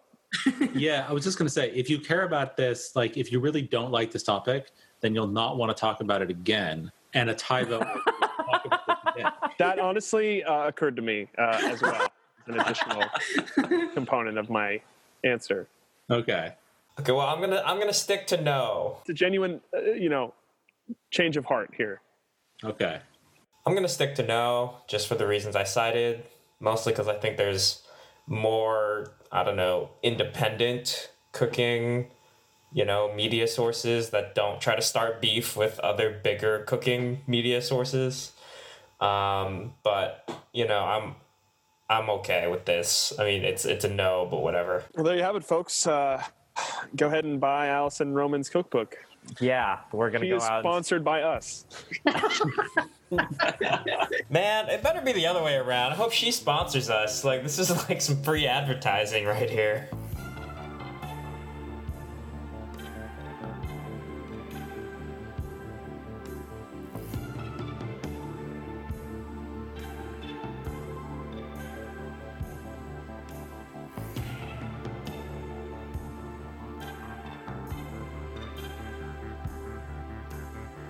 So you got to do the intro again. No, we still have the Zoom thing. Okay, but I mean, I guess it, it. Yeah, okay. I guess it would just be. It would probably be nice if we had them all. If we had an intro. Yeah, I don't give Okay. a shit. It's easy enough, right? Okay, once again, welcome to Critical Support, your source for highly conditional, heavily caveated, completely correct takes. Hopefully, this one won't crash.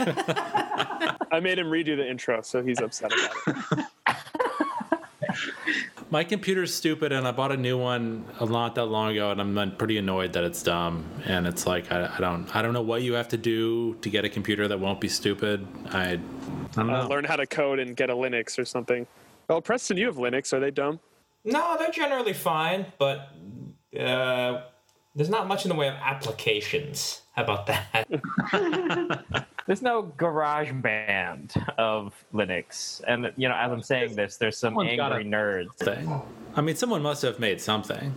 oh yeah, no, uh, there's someone made something, but it's uh, they all have the same energy as uh, uh, well, no, not all of them.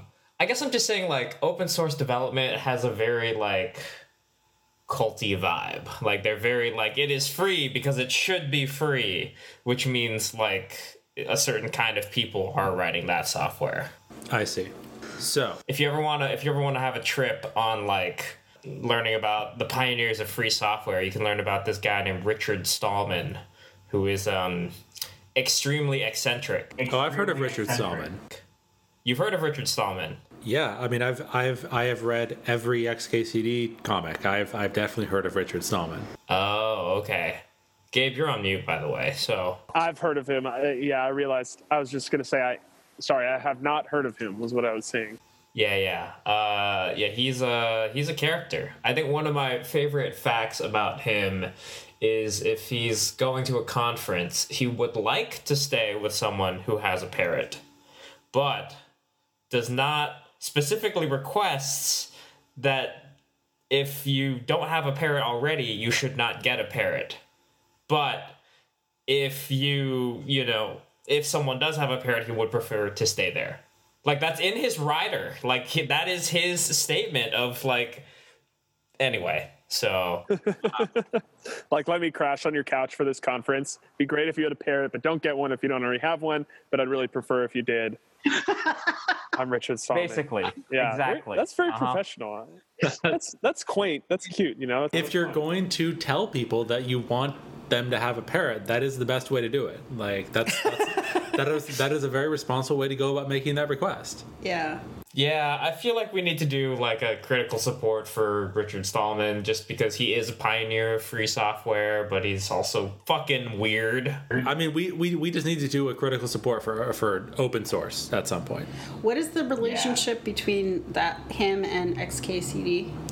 Uh, XKCD often has content about open source software, and Oh, okay. that sort of thing. Like, I mean, I, I don't know. I I didn't know who he was. I just heard the name. Yeah. He's as weird as those comics say he is. well, speaking of computers, Ooh, segue. yes, our our uh, our our theme for the episode is the fully automated luxury space communist society known as the United Federation of Planets. Basically, this is our Star Trek episode. Cue theme song here.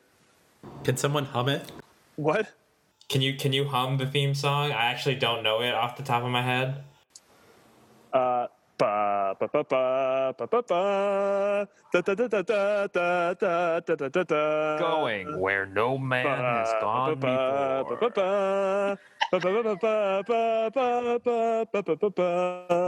Include random shots of Kirk shagging people, you know? like Nothing like getting laid with a blue alien space lady.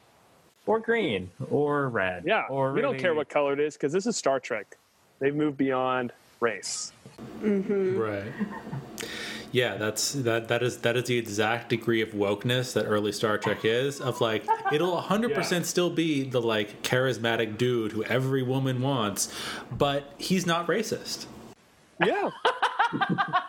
Honestly, yeah, that's about the level it was. I mean, so the early Star Trek series is, is laughable in so many ways. Like, as even as a total nerd who has watched every single episode, I don't really enjoy watching the original ones because they're like so corny and so campy and so cheesy. Like, I can only enjoy them if I'm just like really fucking blazed and just want to watch the cheesiest thing ever because they're just that corny. But like, I think it is important at least to acknowledge that they they did have a real impact in their time. Like the the actress who played Uhura, who was like she was the black lady uh, communications officer. She was actually going to quit the show, you know, to pursue other careers uh, opportunities. Martin Luther King personally called her and asked her to please stay on the show because at the time she was the only black woman on TV who wasn't like a maid or something like that. You know, she was like an important crew member on this like, you know, intergalactic spaceship that was like doing really important shit, you know. So, you know, for all its campiness, there's like still uh there's it's like it had it, it meant something. Yeah, there's progressive elements. And I think part of the problem watching the original, like I've I've I've, I've probably seen more of the original Star Trek than I have of any of the others. Um, one of the first things that uh, my my dad uh, decided we all needed to watch when we got Netflix for the first time was a bunch of the early Star Trek. Um, and so I've seen a fair number of the early episodes, and they're Yeah. painful to watch. They're absolutely Yeah. like it's it's it's in the way like TV used to be so bad. And it was all like that. It's like every episode is completely self-contained. It's incredibly repetitive, incredibly low budget. All the, all the acting is super wooden and horrible. My name is James Tiberius Kirk. Yeah, and, and that's basically the way all of it was. And so you know, it's like th- there's the problem. There's all of the like the ways that Star Trek stood out from other shows at the time, but when you look back at it, what you mostly see is just the way that it's like every other show at the time. Right, and so you know, and, and in the original one too, it's like there's definitely a lot less. There's a lot less of a look into the sort of economics and politics of it. Um, there's a lot. It doesn't go, you know, as deep into the sort of society itself that um, that exists. And so there's definitely like this when they rebooted it in you know the I think '89 with Next Generation. From that point on, there's a lot more uh, coherency between all of the different series as far as like political structures and economic structures. Uh, the original one is a little bit more of a free for all, and they sort of broke with, you know, the whatever the canon that was established, canon in quotes, that was established in the '60s. But I think, like, uh, Preston sent a Jacobin article to us today that literally references Star Trek as like one possible, you know, reality for a future post-capitalist society. And I think it continues to, you know, come up as in a, a vision for what the future can look like. You know, um, the society that they have created there. Did you guys have a chance to watch through those clips that I sent? Yeah, I, I watched through it last night. Thanks for putting that together. It was pretty helpful. It was it was fun. Um, a lot of it was like really, I guess.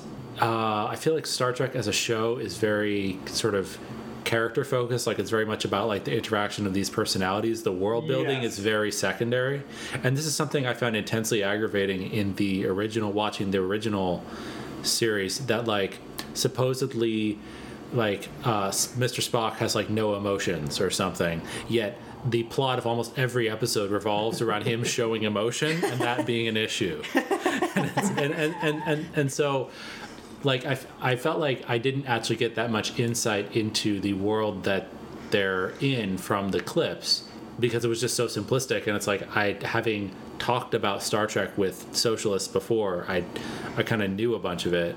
Like I knew the gist like I, I knew what the, the, the general gist of it was. Right. um, but what I what I do think is worth appreciating about it is uh, the sort of pretty bold materialism of saying, okay, we're going to have a replicator now, and uh, that's going to actually completely change our society and make everyone like uh, like change the political structure, change the way people act, change the like the basic Right. the basic sort of way that our society operates because of our productive forces changing. Um, Right. There, there's there, there's like almost like a vulgar Marxist element. Oh, there's totally this Marxist element going on, which is funny because like the writers are so clearly not Marxists, uh, probably not economists either of any sort, or have probably never taken an economics class. But there's this underlying like economic base of having nearly unlimited energy and a replicator that can create everything, so that, that it eliminates you know most jobs, factory, transportation. You know. Um, I just had a question about the replicators. Is it yes. uh, what is it creating it out of? Like, is it just is it just like an energy um, input, and then it makes anything out of energy, or Yes. The the the really nerd theory is that they can convert energy to matter and vice versa. That's how the transporter works. That's how you teleport someone from one place to another is by converting their molecules into energy. So it's like E equals mc squared, uh, fully realized, I guess. right? So, in order for replicators to change to like revolutionize your society, you still have to have like an abundant source. Yes, it's all dependent on this like just incredibly large amounts of energy. Which comes from where? Uh, you know, they never really say exactly. So there's yeah, like what there's- is what is the what is the engine of a of the Enterprise? How does that? So it's powered. It's the warp core, is is what powers it. There's like some kind of mineral that that powers it, uh, which is one of the few minerals that can't be um, Cannot be replicated. cannot be replicated. Um, oh, okay. So basically, so their ships are powered by matter antimatter reactions. Where do they get antimatter? in space somewhere. right. So I mean, right? Obviously, if we knew how to create an antimatter matter reaction, we could be living in the Star Trek society, but we don't. So they just made it up. Um, like I think I think the important thing to fixate on isn't is this actually possible, right? Is it possible to have that much energy, and how technically could they do that? Because even if I knew, it's still fake. You know, it's still fake science. Even if I- I'm sure some nerd has the answer to it that I don't have.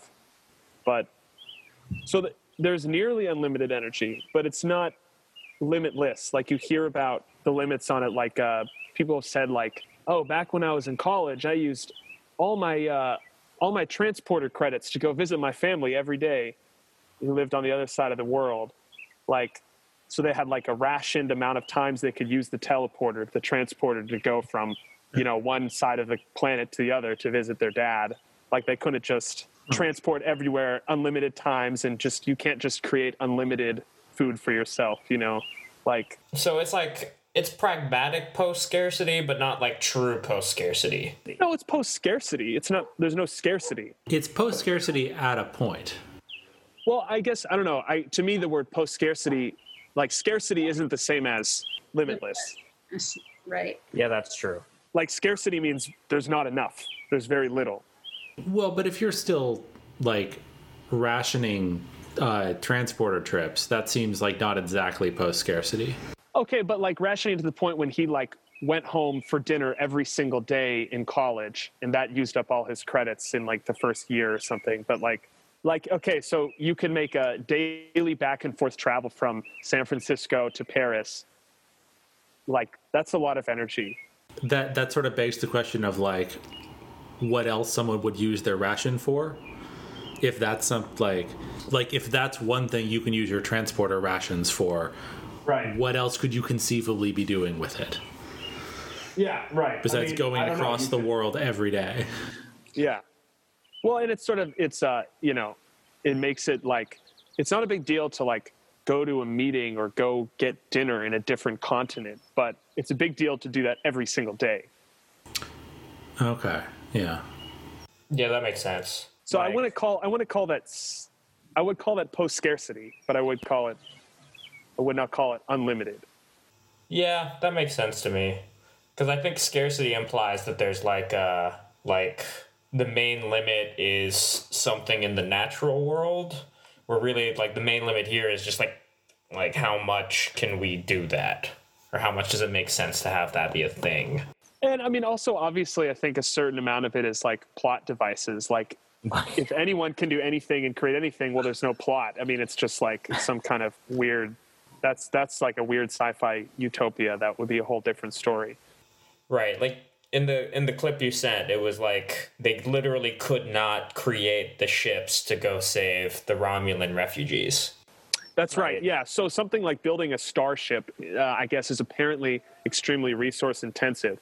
And so this is something that's in the new series Picard, which Jacob, you might enjoy it because there does seem to be a lot more of the politics and world building. I was actually the one that was most enthusiastic about it after the, seeing those clips. Oh yeah, it's great because they finally uh, can swear in Star Trek. They can finally say "fuck" because it's not on network TV, I guess. Right. Um, It's just on CBS All Access where no one will see it. yeah, right. Well, the nerds will will see it. Don't worry. Nerds. I, based on the comments, they don't seem to like it, but So no, yeah, that's that's why I was less interested because I I I'd heard almost uniformly that it was bad, but I enjoyed it. Um, yeah, so in that series, there's like the planet Romulus is their their star is going to go supernova, so they need to evacuate all the people from the planet, and they can't like they have all these ships to do it, but then uh, this big base that they have on Mars is blown up, So all their ships that they were going to use to go rescue the Romulans are blown up. So then all of the like member states of the Federation who already hate the Romulans as their enemies, now that they say, well, now we don't even have the ships to do it anymore. So we're going to waste all of our resources and move every single ship, you know, over to Romulus. Like we need to stop doing that.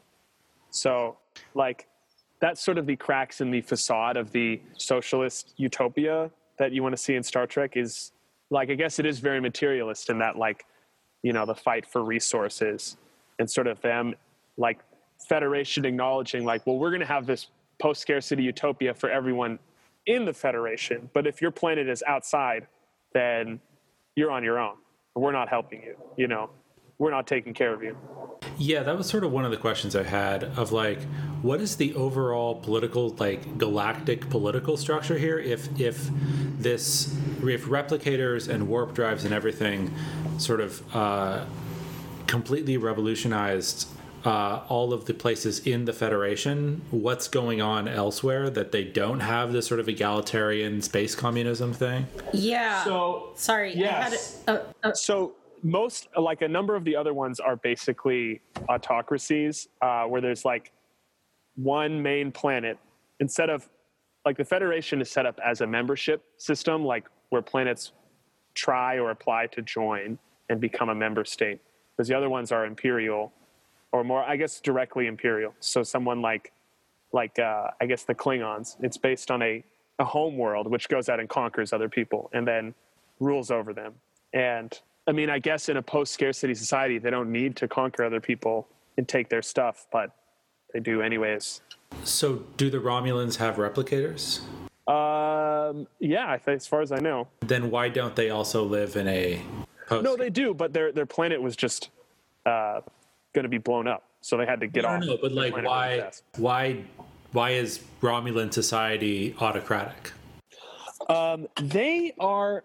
They live in. Uh, you know, it actually would be more closer to like a Stalinist kind of state.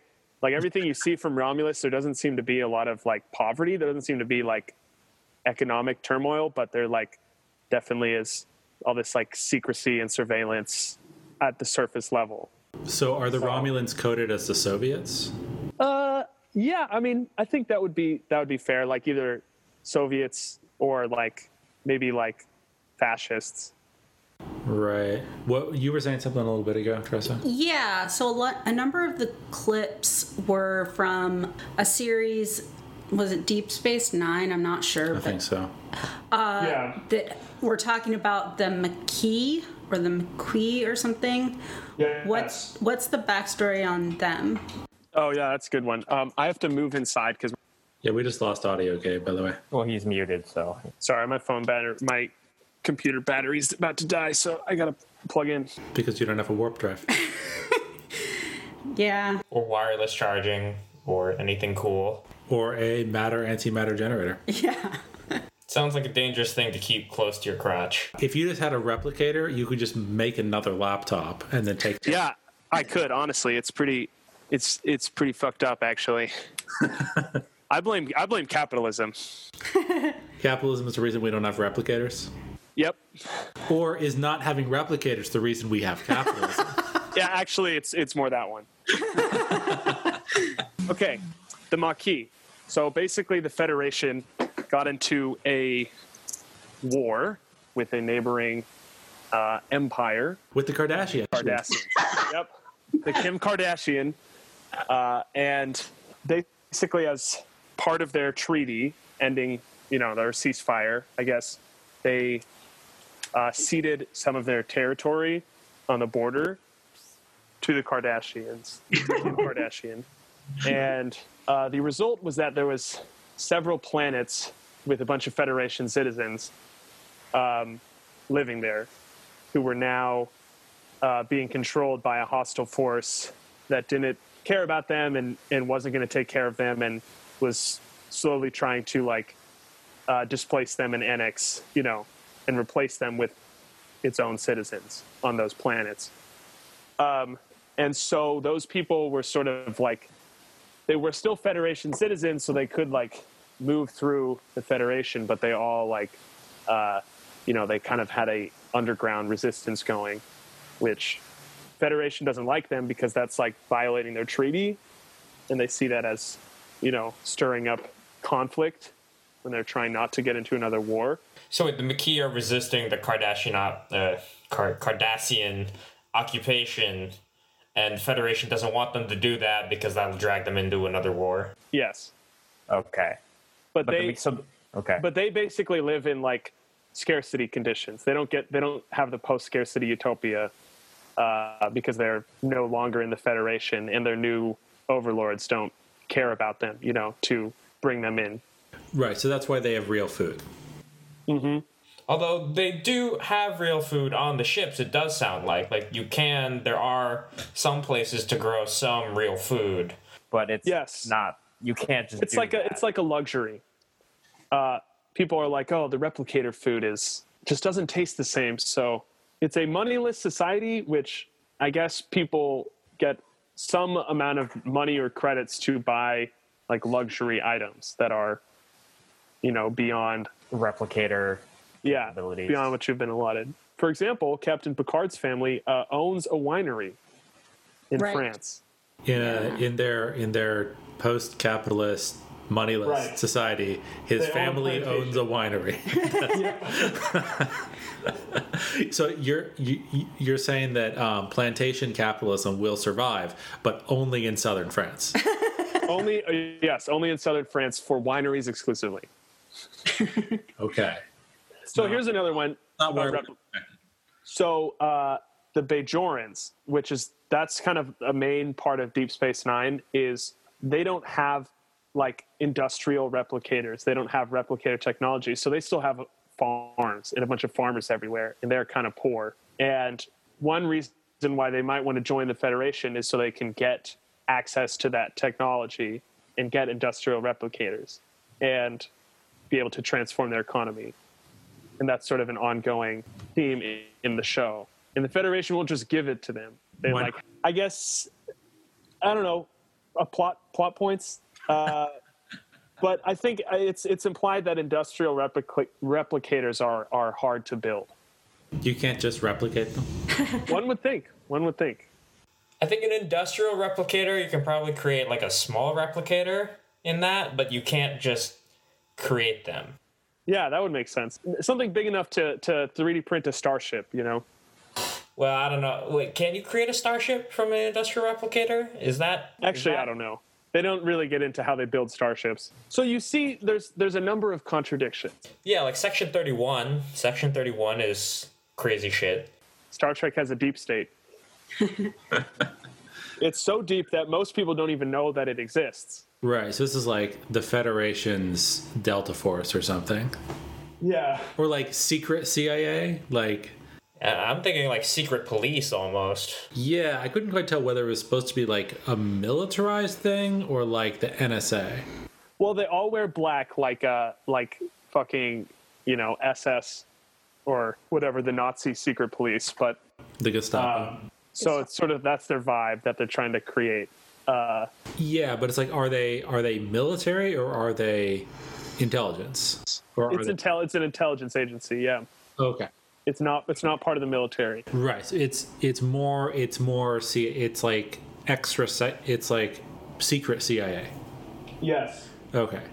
So it's uh, it's people at the very top of the government know about it, but they won't acknowledge it, even to like captains in in of whole ships. They won't acknowledge that it exists, uh, but they know about it. And Is it implied that this this section 31 is like the real power in the Federation? No, it's not, but it is implied that they have substantial capabilities.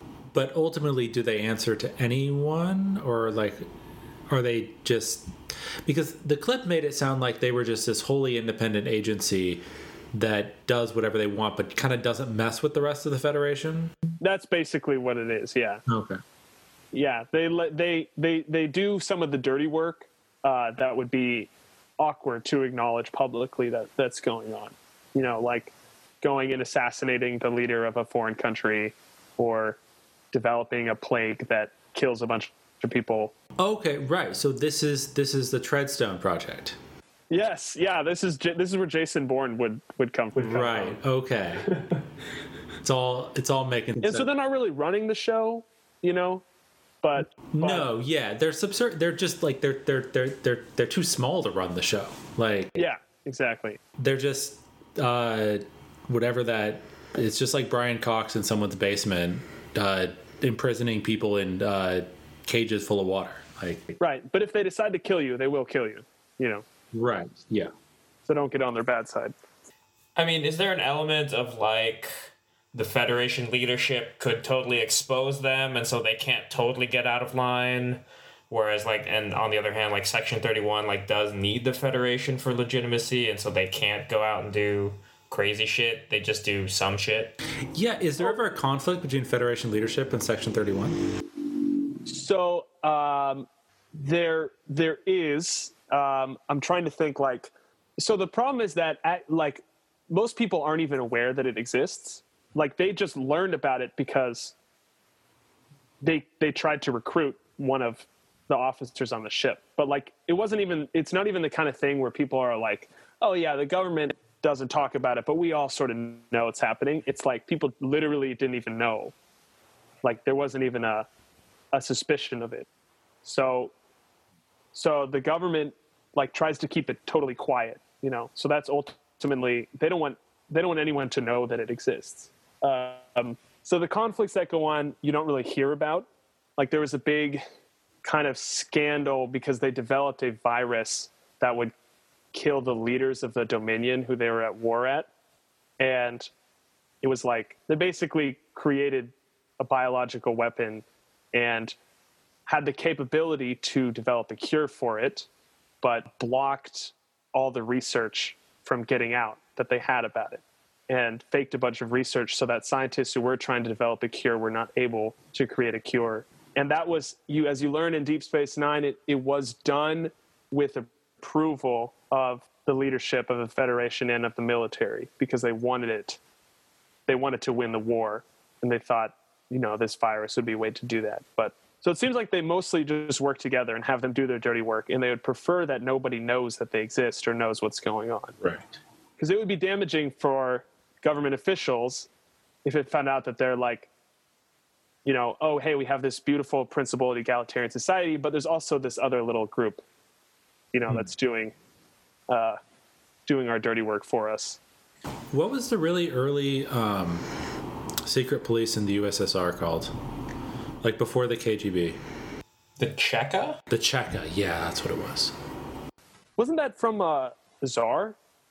No, no. The Cheka was established by the by the Bolshevik government to like hunt down um, like white Russian collaborators and capitalist uh, infiltrators and um, what's the term?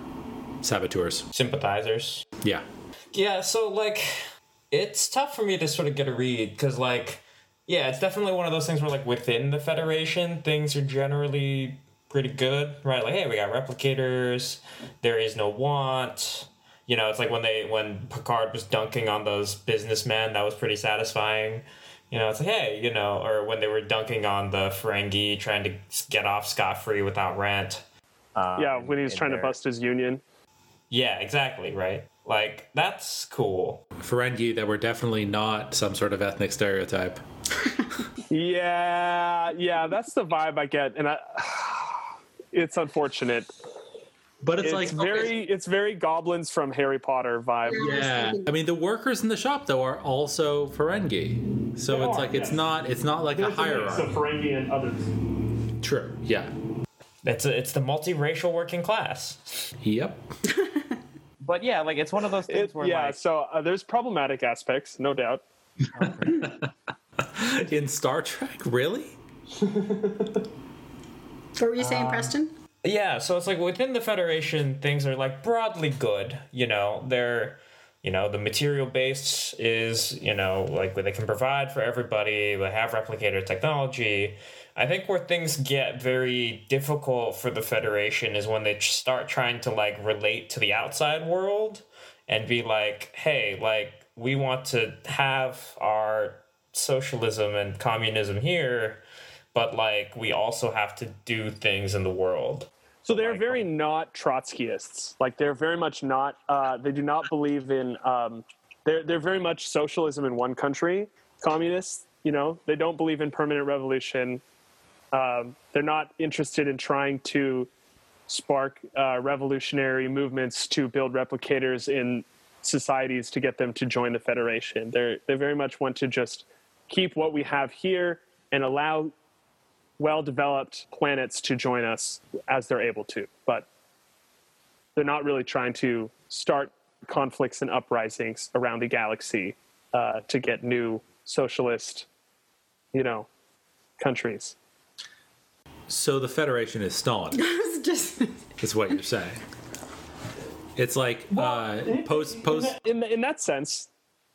So, in it, it, they're not trying to spread the revolution, but they but they. I mean, there is like uh, freedom, you know, individual freedom and Yeah. d- democracy internally. like actual like what are the Demo- sorry what are the democratic structures of the federation Uh, so, I mean, uh, right here's here's where you see how liberal the writers are. Like, what basically their political system is like copied from the U.S. Um, it's like a republic.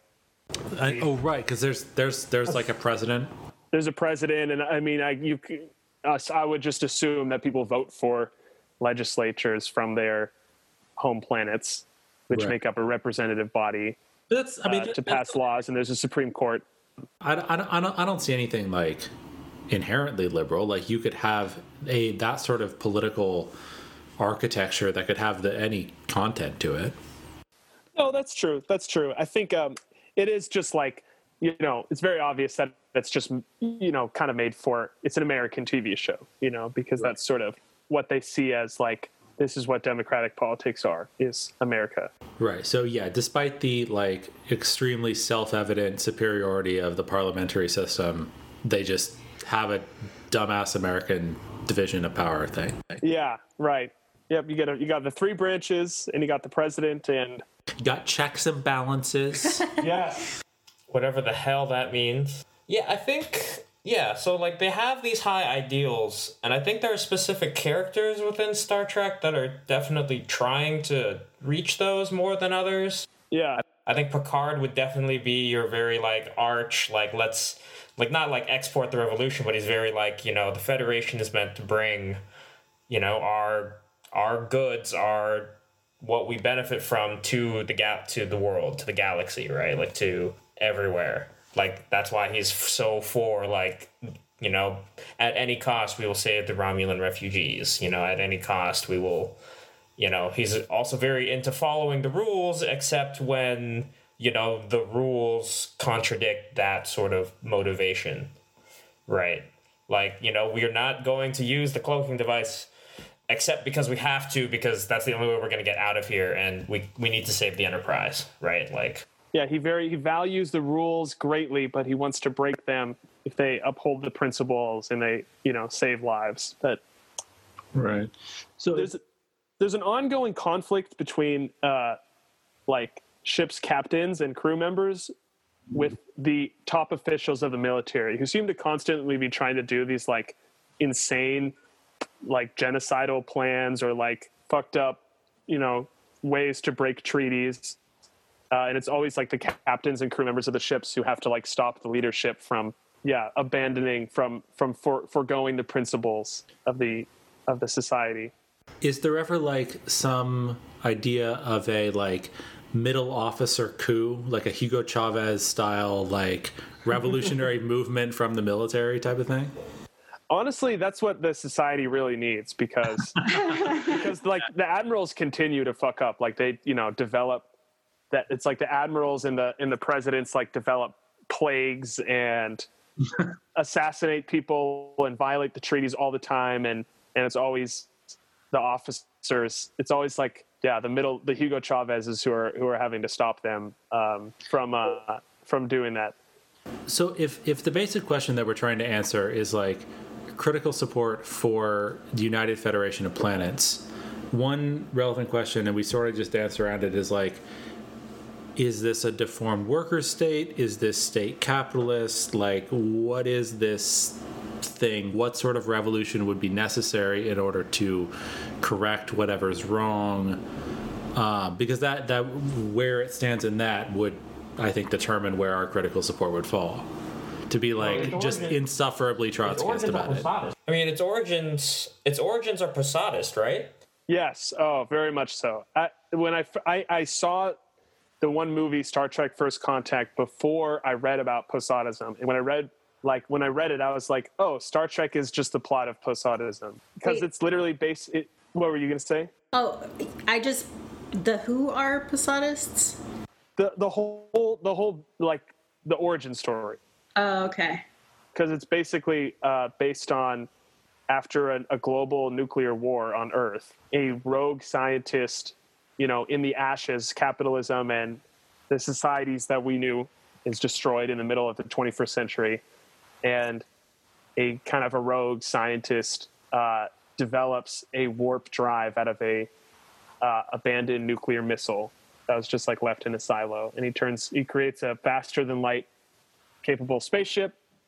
He uses it to fly around and then he's seen by uh, vulcan you know he's seen by aliens who who see oh these earth people have advanced technology now. And they come down and introduce uh, the people of earth to their advanced technology and you know bring them into the post-scarcity society that we uh, know and love today Right. So, So I it's literally- is out of the out of the ashes of a nuclear war which destroyed capitalism, it created the basis for us to contact aliens who gave us communism. Right, but that that doesn't answer the question like what is the political economy of the Federation? Yeah. Oh, that's so you could say it's a, a certainly a like federal republic with eh, post scarcity war communism. So resources are rationed, but your rations are so high for most things that you're never going to run out or notice that oh, I'm getting low.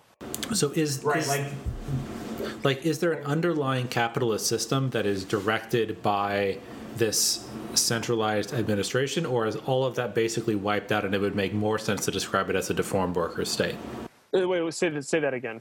like like the fundamental difference between like state capitalist and deformed worker state is is there an underlying capitalist system of like commodity exchange as like the main way that like No. goods are produced and distributed No, goods are produced and distributed uh, on the basis of everything just being created and giving and given to everyone, right whether they work or not. You don't need to. You don't need to work to get to survive. Okay, so in this case, there's no capitalism.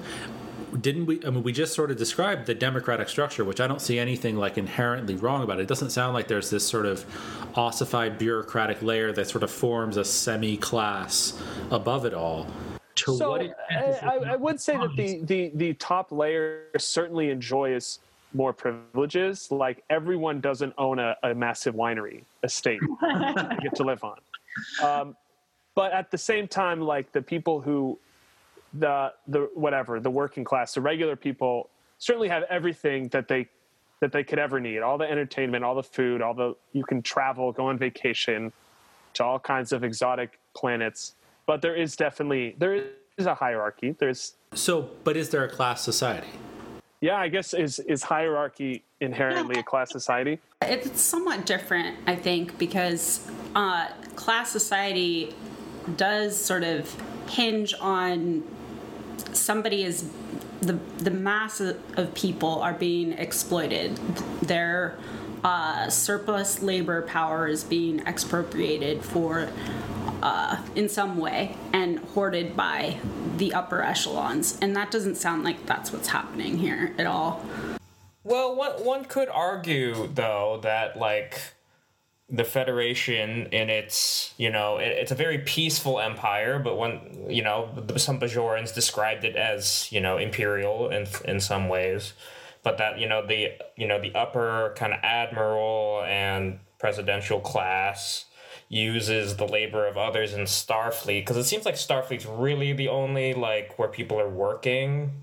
Kind of like you know people do have jobs on ships right? Like people do have things they do and one could argue that they're being exploited in order to spread the federation you know to Certainly, yeah, a lot of them die. You know, the lower the lower classes always seem to die. They go down on the planet, and uh, the captain always lives, but then the the low ranked people always die. The the expendable crewmen are the working class. Yeah, I mean, I think that's Oh man. And that's then the way to put it. Dying dying for the expansion of knowledge. Right.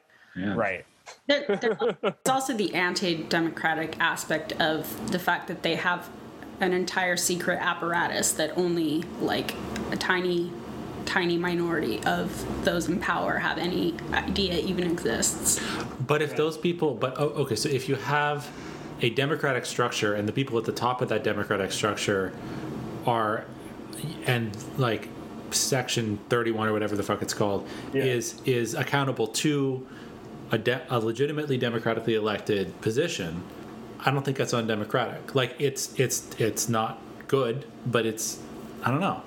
Yeah, but like, why does Section 31 exist, right? Like, Section 31 exists because, you know, is the Federation trying to, what is the Federation trying to do with regard to foreign or, you know, external powers?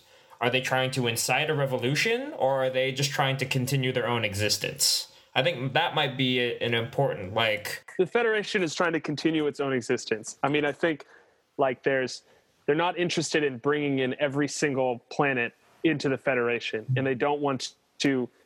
They know that they can't just go to war and and conquer, and like the other empires are, are sort of at equal military strength compared to them. It seems like there's a sort of principled anti-interventionism that's sort Yeah. of bit baked into this military, baked into their sort of military ideology.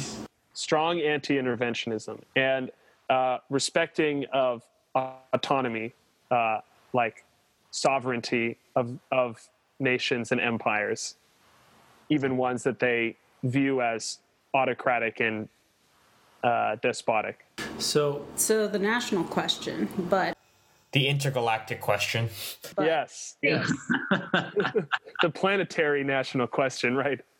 So, as a formulation, what like, what if we described this this society as like, this is very similar to something Gabe said a second ago, but like, democratic war communism, of like it is Right. it is still it is a highly centralized, highly organized Yeah, um, extremely. structure, but it's still democratic, but it is sort of tightly bound.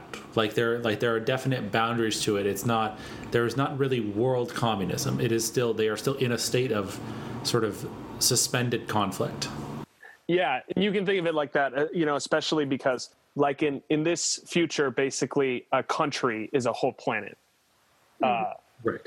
and so the planet of Earth may be this communist society, but another planet a few light years away is not.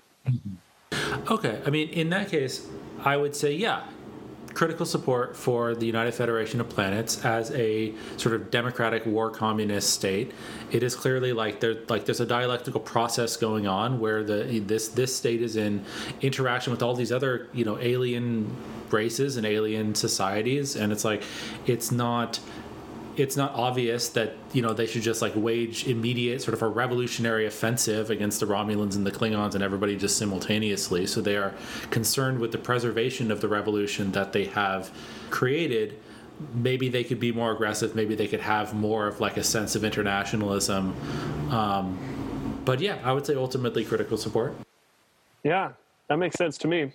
yeah i'm on board as it were I'm just a little bit hesitant with regards to Section 31 and their sort of position vis a vis, like, hey, we have replicators. Like, one could totally Marshall plan the fuck out of it and be like, we're just going to give out replicators. Like, that's just how we're going to, that's how we're going to roll.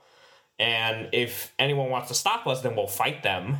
But, you know, that's going to be what we do, right? Like, why is that? Has that been considered? Or is there a political trend in the Federation that wants to do that? It has not been addressed. It's so uh, uh, you are uh, as a viewer, you're supposed to assume that there are limits to their productivity. Their ability Yeah. to reproduce the replicators. Yes, their ability to replicate the replicators. there are you're led to, Okay. but I- at the same time, it's never exactly made clear. So theoretically, there could be this thing of of hoarding, and choosing not to like we don't want to just give out free stuff. But but I think like realistically, I mean, even having whatever matter antimatter power generators, there are ultimately going to be limits. And if you're talking about something that's thousands of planets and hundreds of billions of people, um, you know, I think I think it's fair to say that you can't just give everybody everything. Right, but like, what's stopping the Federation from say like leaking the plans for for a replicator to, you know, a member to an opposing state, right? Like, you know, what if you know there's a there's a Maquis equivalent in another state that they can say, hey, here's the plans for a replicator. We can't really give you one because that still requires materials that we don't have. We can't give you. But if you guys want to figure this shit out, go for it. Well, yeah, I don't know. I mean, I think the situation with the Maquis is definitely is definitely highly problematic. Just giving away your territory to another country, a bit like uh, the Soviets, you know, giving away Ukraine to Germany at the to as part of their peace treaty. Right. Yeah, yeah, and Brest-Litovsk, right? Which Yeah, I mean, yeah, there, there's a lot of problematic things about it. It, it's like Yeah. it's like, do you support? Uh, was was Brest-Litovsk a good idea? Oh man. Well, that's one of the things Trotsky probably screwed up. So, uh, um, and that doesn't again that's not the end all and be all of the federation but that's like you know to to end a war that you would not win but you to end like an, an attrition war you give up some of your territory including the people that live there um, and then you say hey people don't don't keep Don't fighting resist.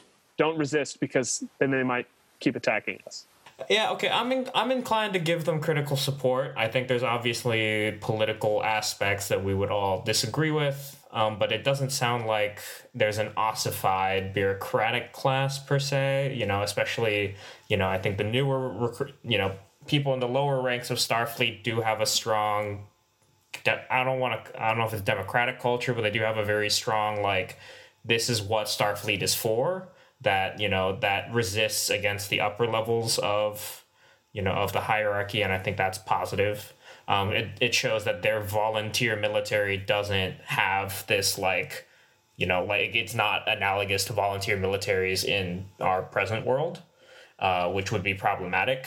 I think if their entire if all of Starfleet were like that, then then I'd start to have more questions. Um, but yeah, I think broadly critical support, room for improvement, but critical support. critical it's always critical Okay, so anyways, um, are we are we in agreement? Uh, critical support for the United Federation of Planets. I believe so. Yes. Okay. yeah Other things about Star Trek that we want to discuss, keeping in mind that it's oh, it's after seven forty five and we've been recording for almost two hours. No i think we did a long enough one and we recorded those other two segments as well Right. I I just have one. Um, I, I thought since we were referencing the uh, handout or the, you know, the very helpful clips and description, maybe we could also put that in the show notes, a link to that in the show notes or something, so that people have those available if they are particularly Oh. interested. Yeah that'd be cool If we want to just put a link to the Google document, Yeah. yeah, we could do that as long like- as you're fine with everything you wrote in that. uh I seem to remember Yeah. I'm just looking through the only thing uh I mean I just say I'm not entirely sure how familiar everyone is with Star Trek. I know Jacob has at least listened to some podcasts about it. right, That that's the only thing where it's like somewhat I guess personal. Uh, right. Which I yeah, I don't really find that very incriminating. Yeah. okay. the idea that I've listened to, Some podcasts. yeah, at least at least I think three Yeah. communist podcasts about Star Trek. Um, Right. Well, we we don't listen to other podcasts, right? We only listen to this one. we could redact that's- Jacob's name. it's just Preston. Preston doesn't listen to podcasts. Oh, that's right. Yeah. The rest, Yeah. the rest of us do attempt to be remote, be somewhat familiar with the medium in which we are, you know, Producing. producing. Yeah. Uh, you know, Gabe's not totally wrong. The only one I ever listen to is ours to check for content. I'll. I am en- like I definitely enjoy it though. Like it's good. Like I'm doing dishes. I'm cleaning my bathroom. Like it's really nice to just have some audio. Wait, so Audio. you listen to our podcast while you're doing dishes? Because it's well, n- uh, not for the content. But I mean, you are aware you could listen to someone else's podcast instead, right? No, but I listen to ours for checking. For like, check is this okay? Oh, right. Okay. Okay. Okay. I don't listen to it to enjoy the conversation, Jacob. I misunderstood what you said. I'm sorry. Are we doing critical support for our own podcast right now? we should do that sometime. critical support for critical support. I don't know actually. I'm pretty hesitant, quite frankly. Honestly, that would be a mess. If we ever have a last episode, that's what we can do. yeah, definitely. oh man. Yeah, definitely. That would be that'd be some ruthless criticism of all that exists. You know? We do a real kind of Maoist style uh, uh, self self critical. Yeah, Yeah. struggle session. We need to wait until yeah, we need to wait until we can all meet up again though, so we can have one each one one of us at a time stand in the middle of the room, and we can like throw the microphone at them. Yeah, and we can just point at them and yell, "Shame! Shame! Shame! Counter revolutionary, capitalist." What the fuck are you guys referencing right now? Is this the Cultural Revolution or Maoist struggle sessions. Yeah. I I I as, even as the token Asian person here, I don't understand Maoist struggle sessions. You're you're better off for it. It's not important. Well, it was a cultural revolution thing, right? Of like Yeah. people would have to stand and denounce themselves and all of the, I don't know, mistakes or counter revolutionary things that they had done or thought or said. Revisionist tendencies. Yeah, yeah, and it's it's it's it's a tradition that's carried forward by some Maoist organizations. Of th this idea that like when someone has done something wrong, you have a struggle session where like you tell them everything you don't like about them, and they process that and resolve to be better or something. So it's know. like so it's like uh what is it? Re something justice. Uh, restorative justice. Restorative justice. Restorative justice. Okay, Yeah. critical support for Maoist struggle sessions is restorative justice. Fuck off. when you park in the wrong spot, you have to go to a struggle session. Yes. You get a little ticket that assigns you to go to a struggle session. No, someone just they just tell you you have to. You don't. It's not on paper. Or it's a it's an impromptu struggle session. The people on the street around you form a revolutionary, uh, community-based, non-hierarchical, on-the-spot struggle section. Okay. I feel like you're just describing a mob, but okay. No, this is different. Okay. The only thing that I feel like is missing is re- is a reference to your postmodernism, Gabe. but that's okay. We can leave that on. The show's canon. Okay. I'm no longer postmodernism. I'm post-scarcity. It's good to see you moving in a positive direction. Moving to where no man has gone before. Space, the final frontier. These are the voyages of the podcast Critical Support. On a on a five year mission to uh, discover correct takes. Correct perspectives. Okay. Well, is that it? Do we have other Yeah. other matters. Um, once, as always, if you want to hear uh, the correct take on anything, any show, any extended cultural artifact, uh, you can email criticalsupodcast at gmail.com. Um, yeah, and we will cover it eventually, like you saw us covering with the incredible uh, finesse and close attention that we paid to the uh, Alison Roman, uh, Marie Kondo, Chrissy Teigen controversy. Also, thank you for that contribution. Yep. Yep. We look forward to more. Yes. Uh, I guess uh, I'll, I'll stop recording. Okay. Okay. Yep. Bye, everyone.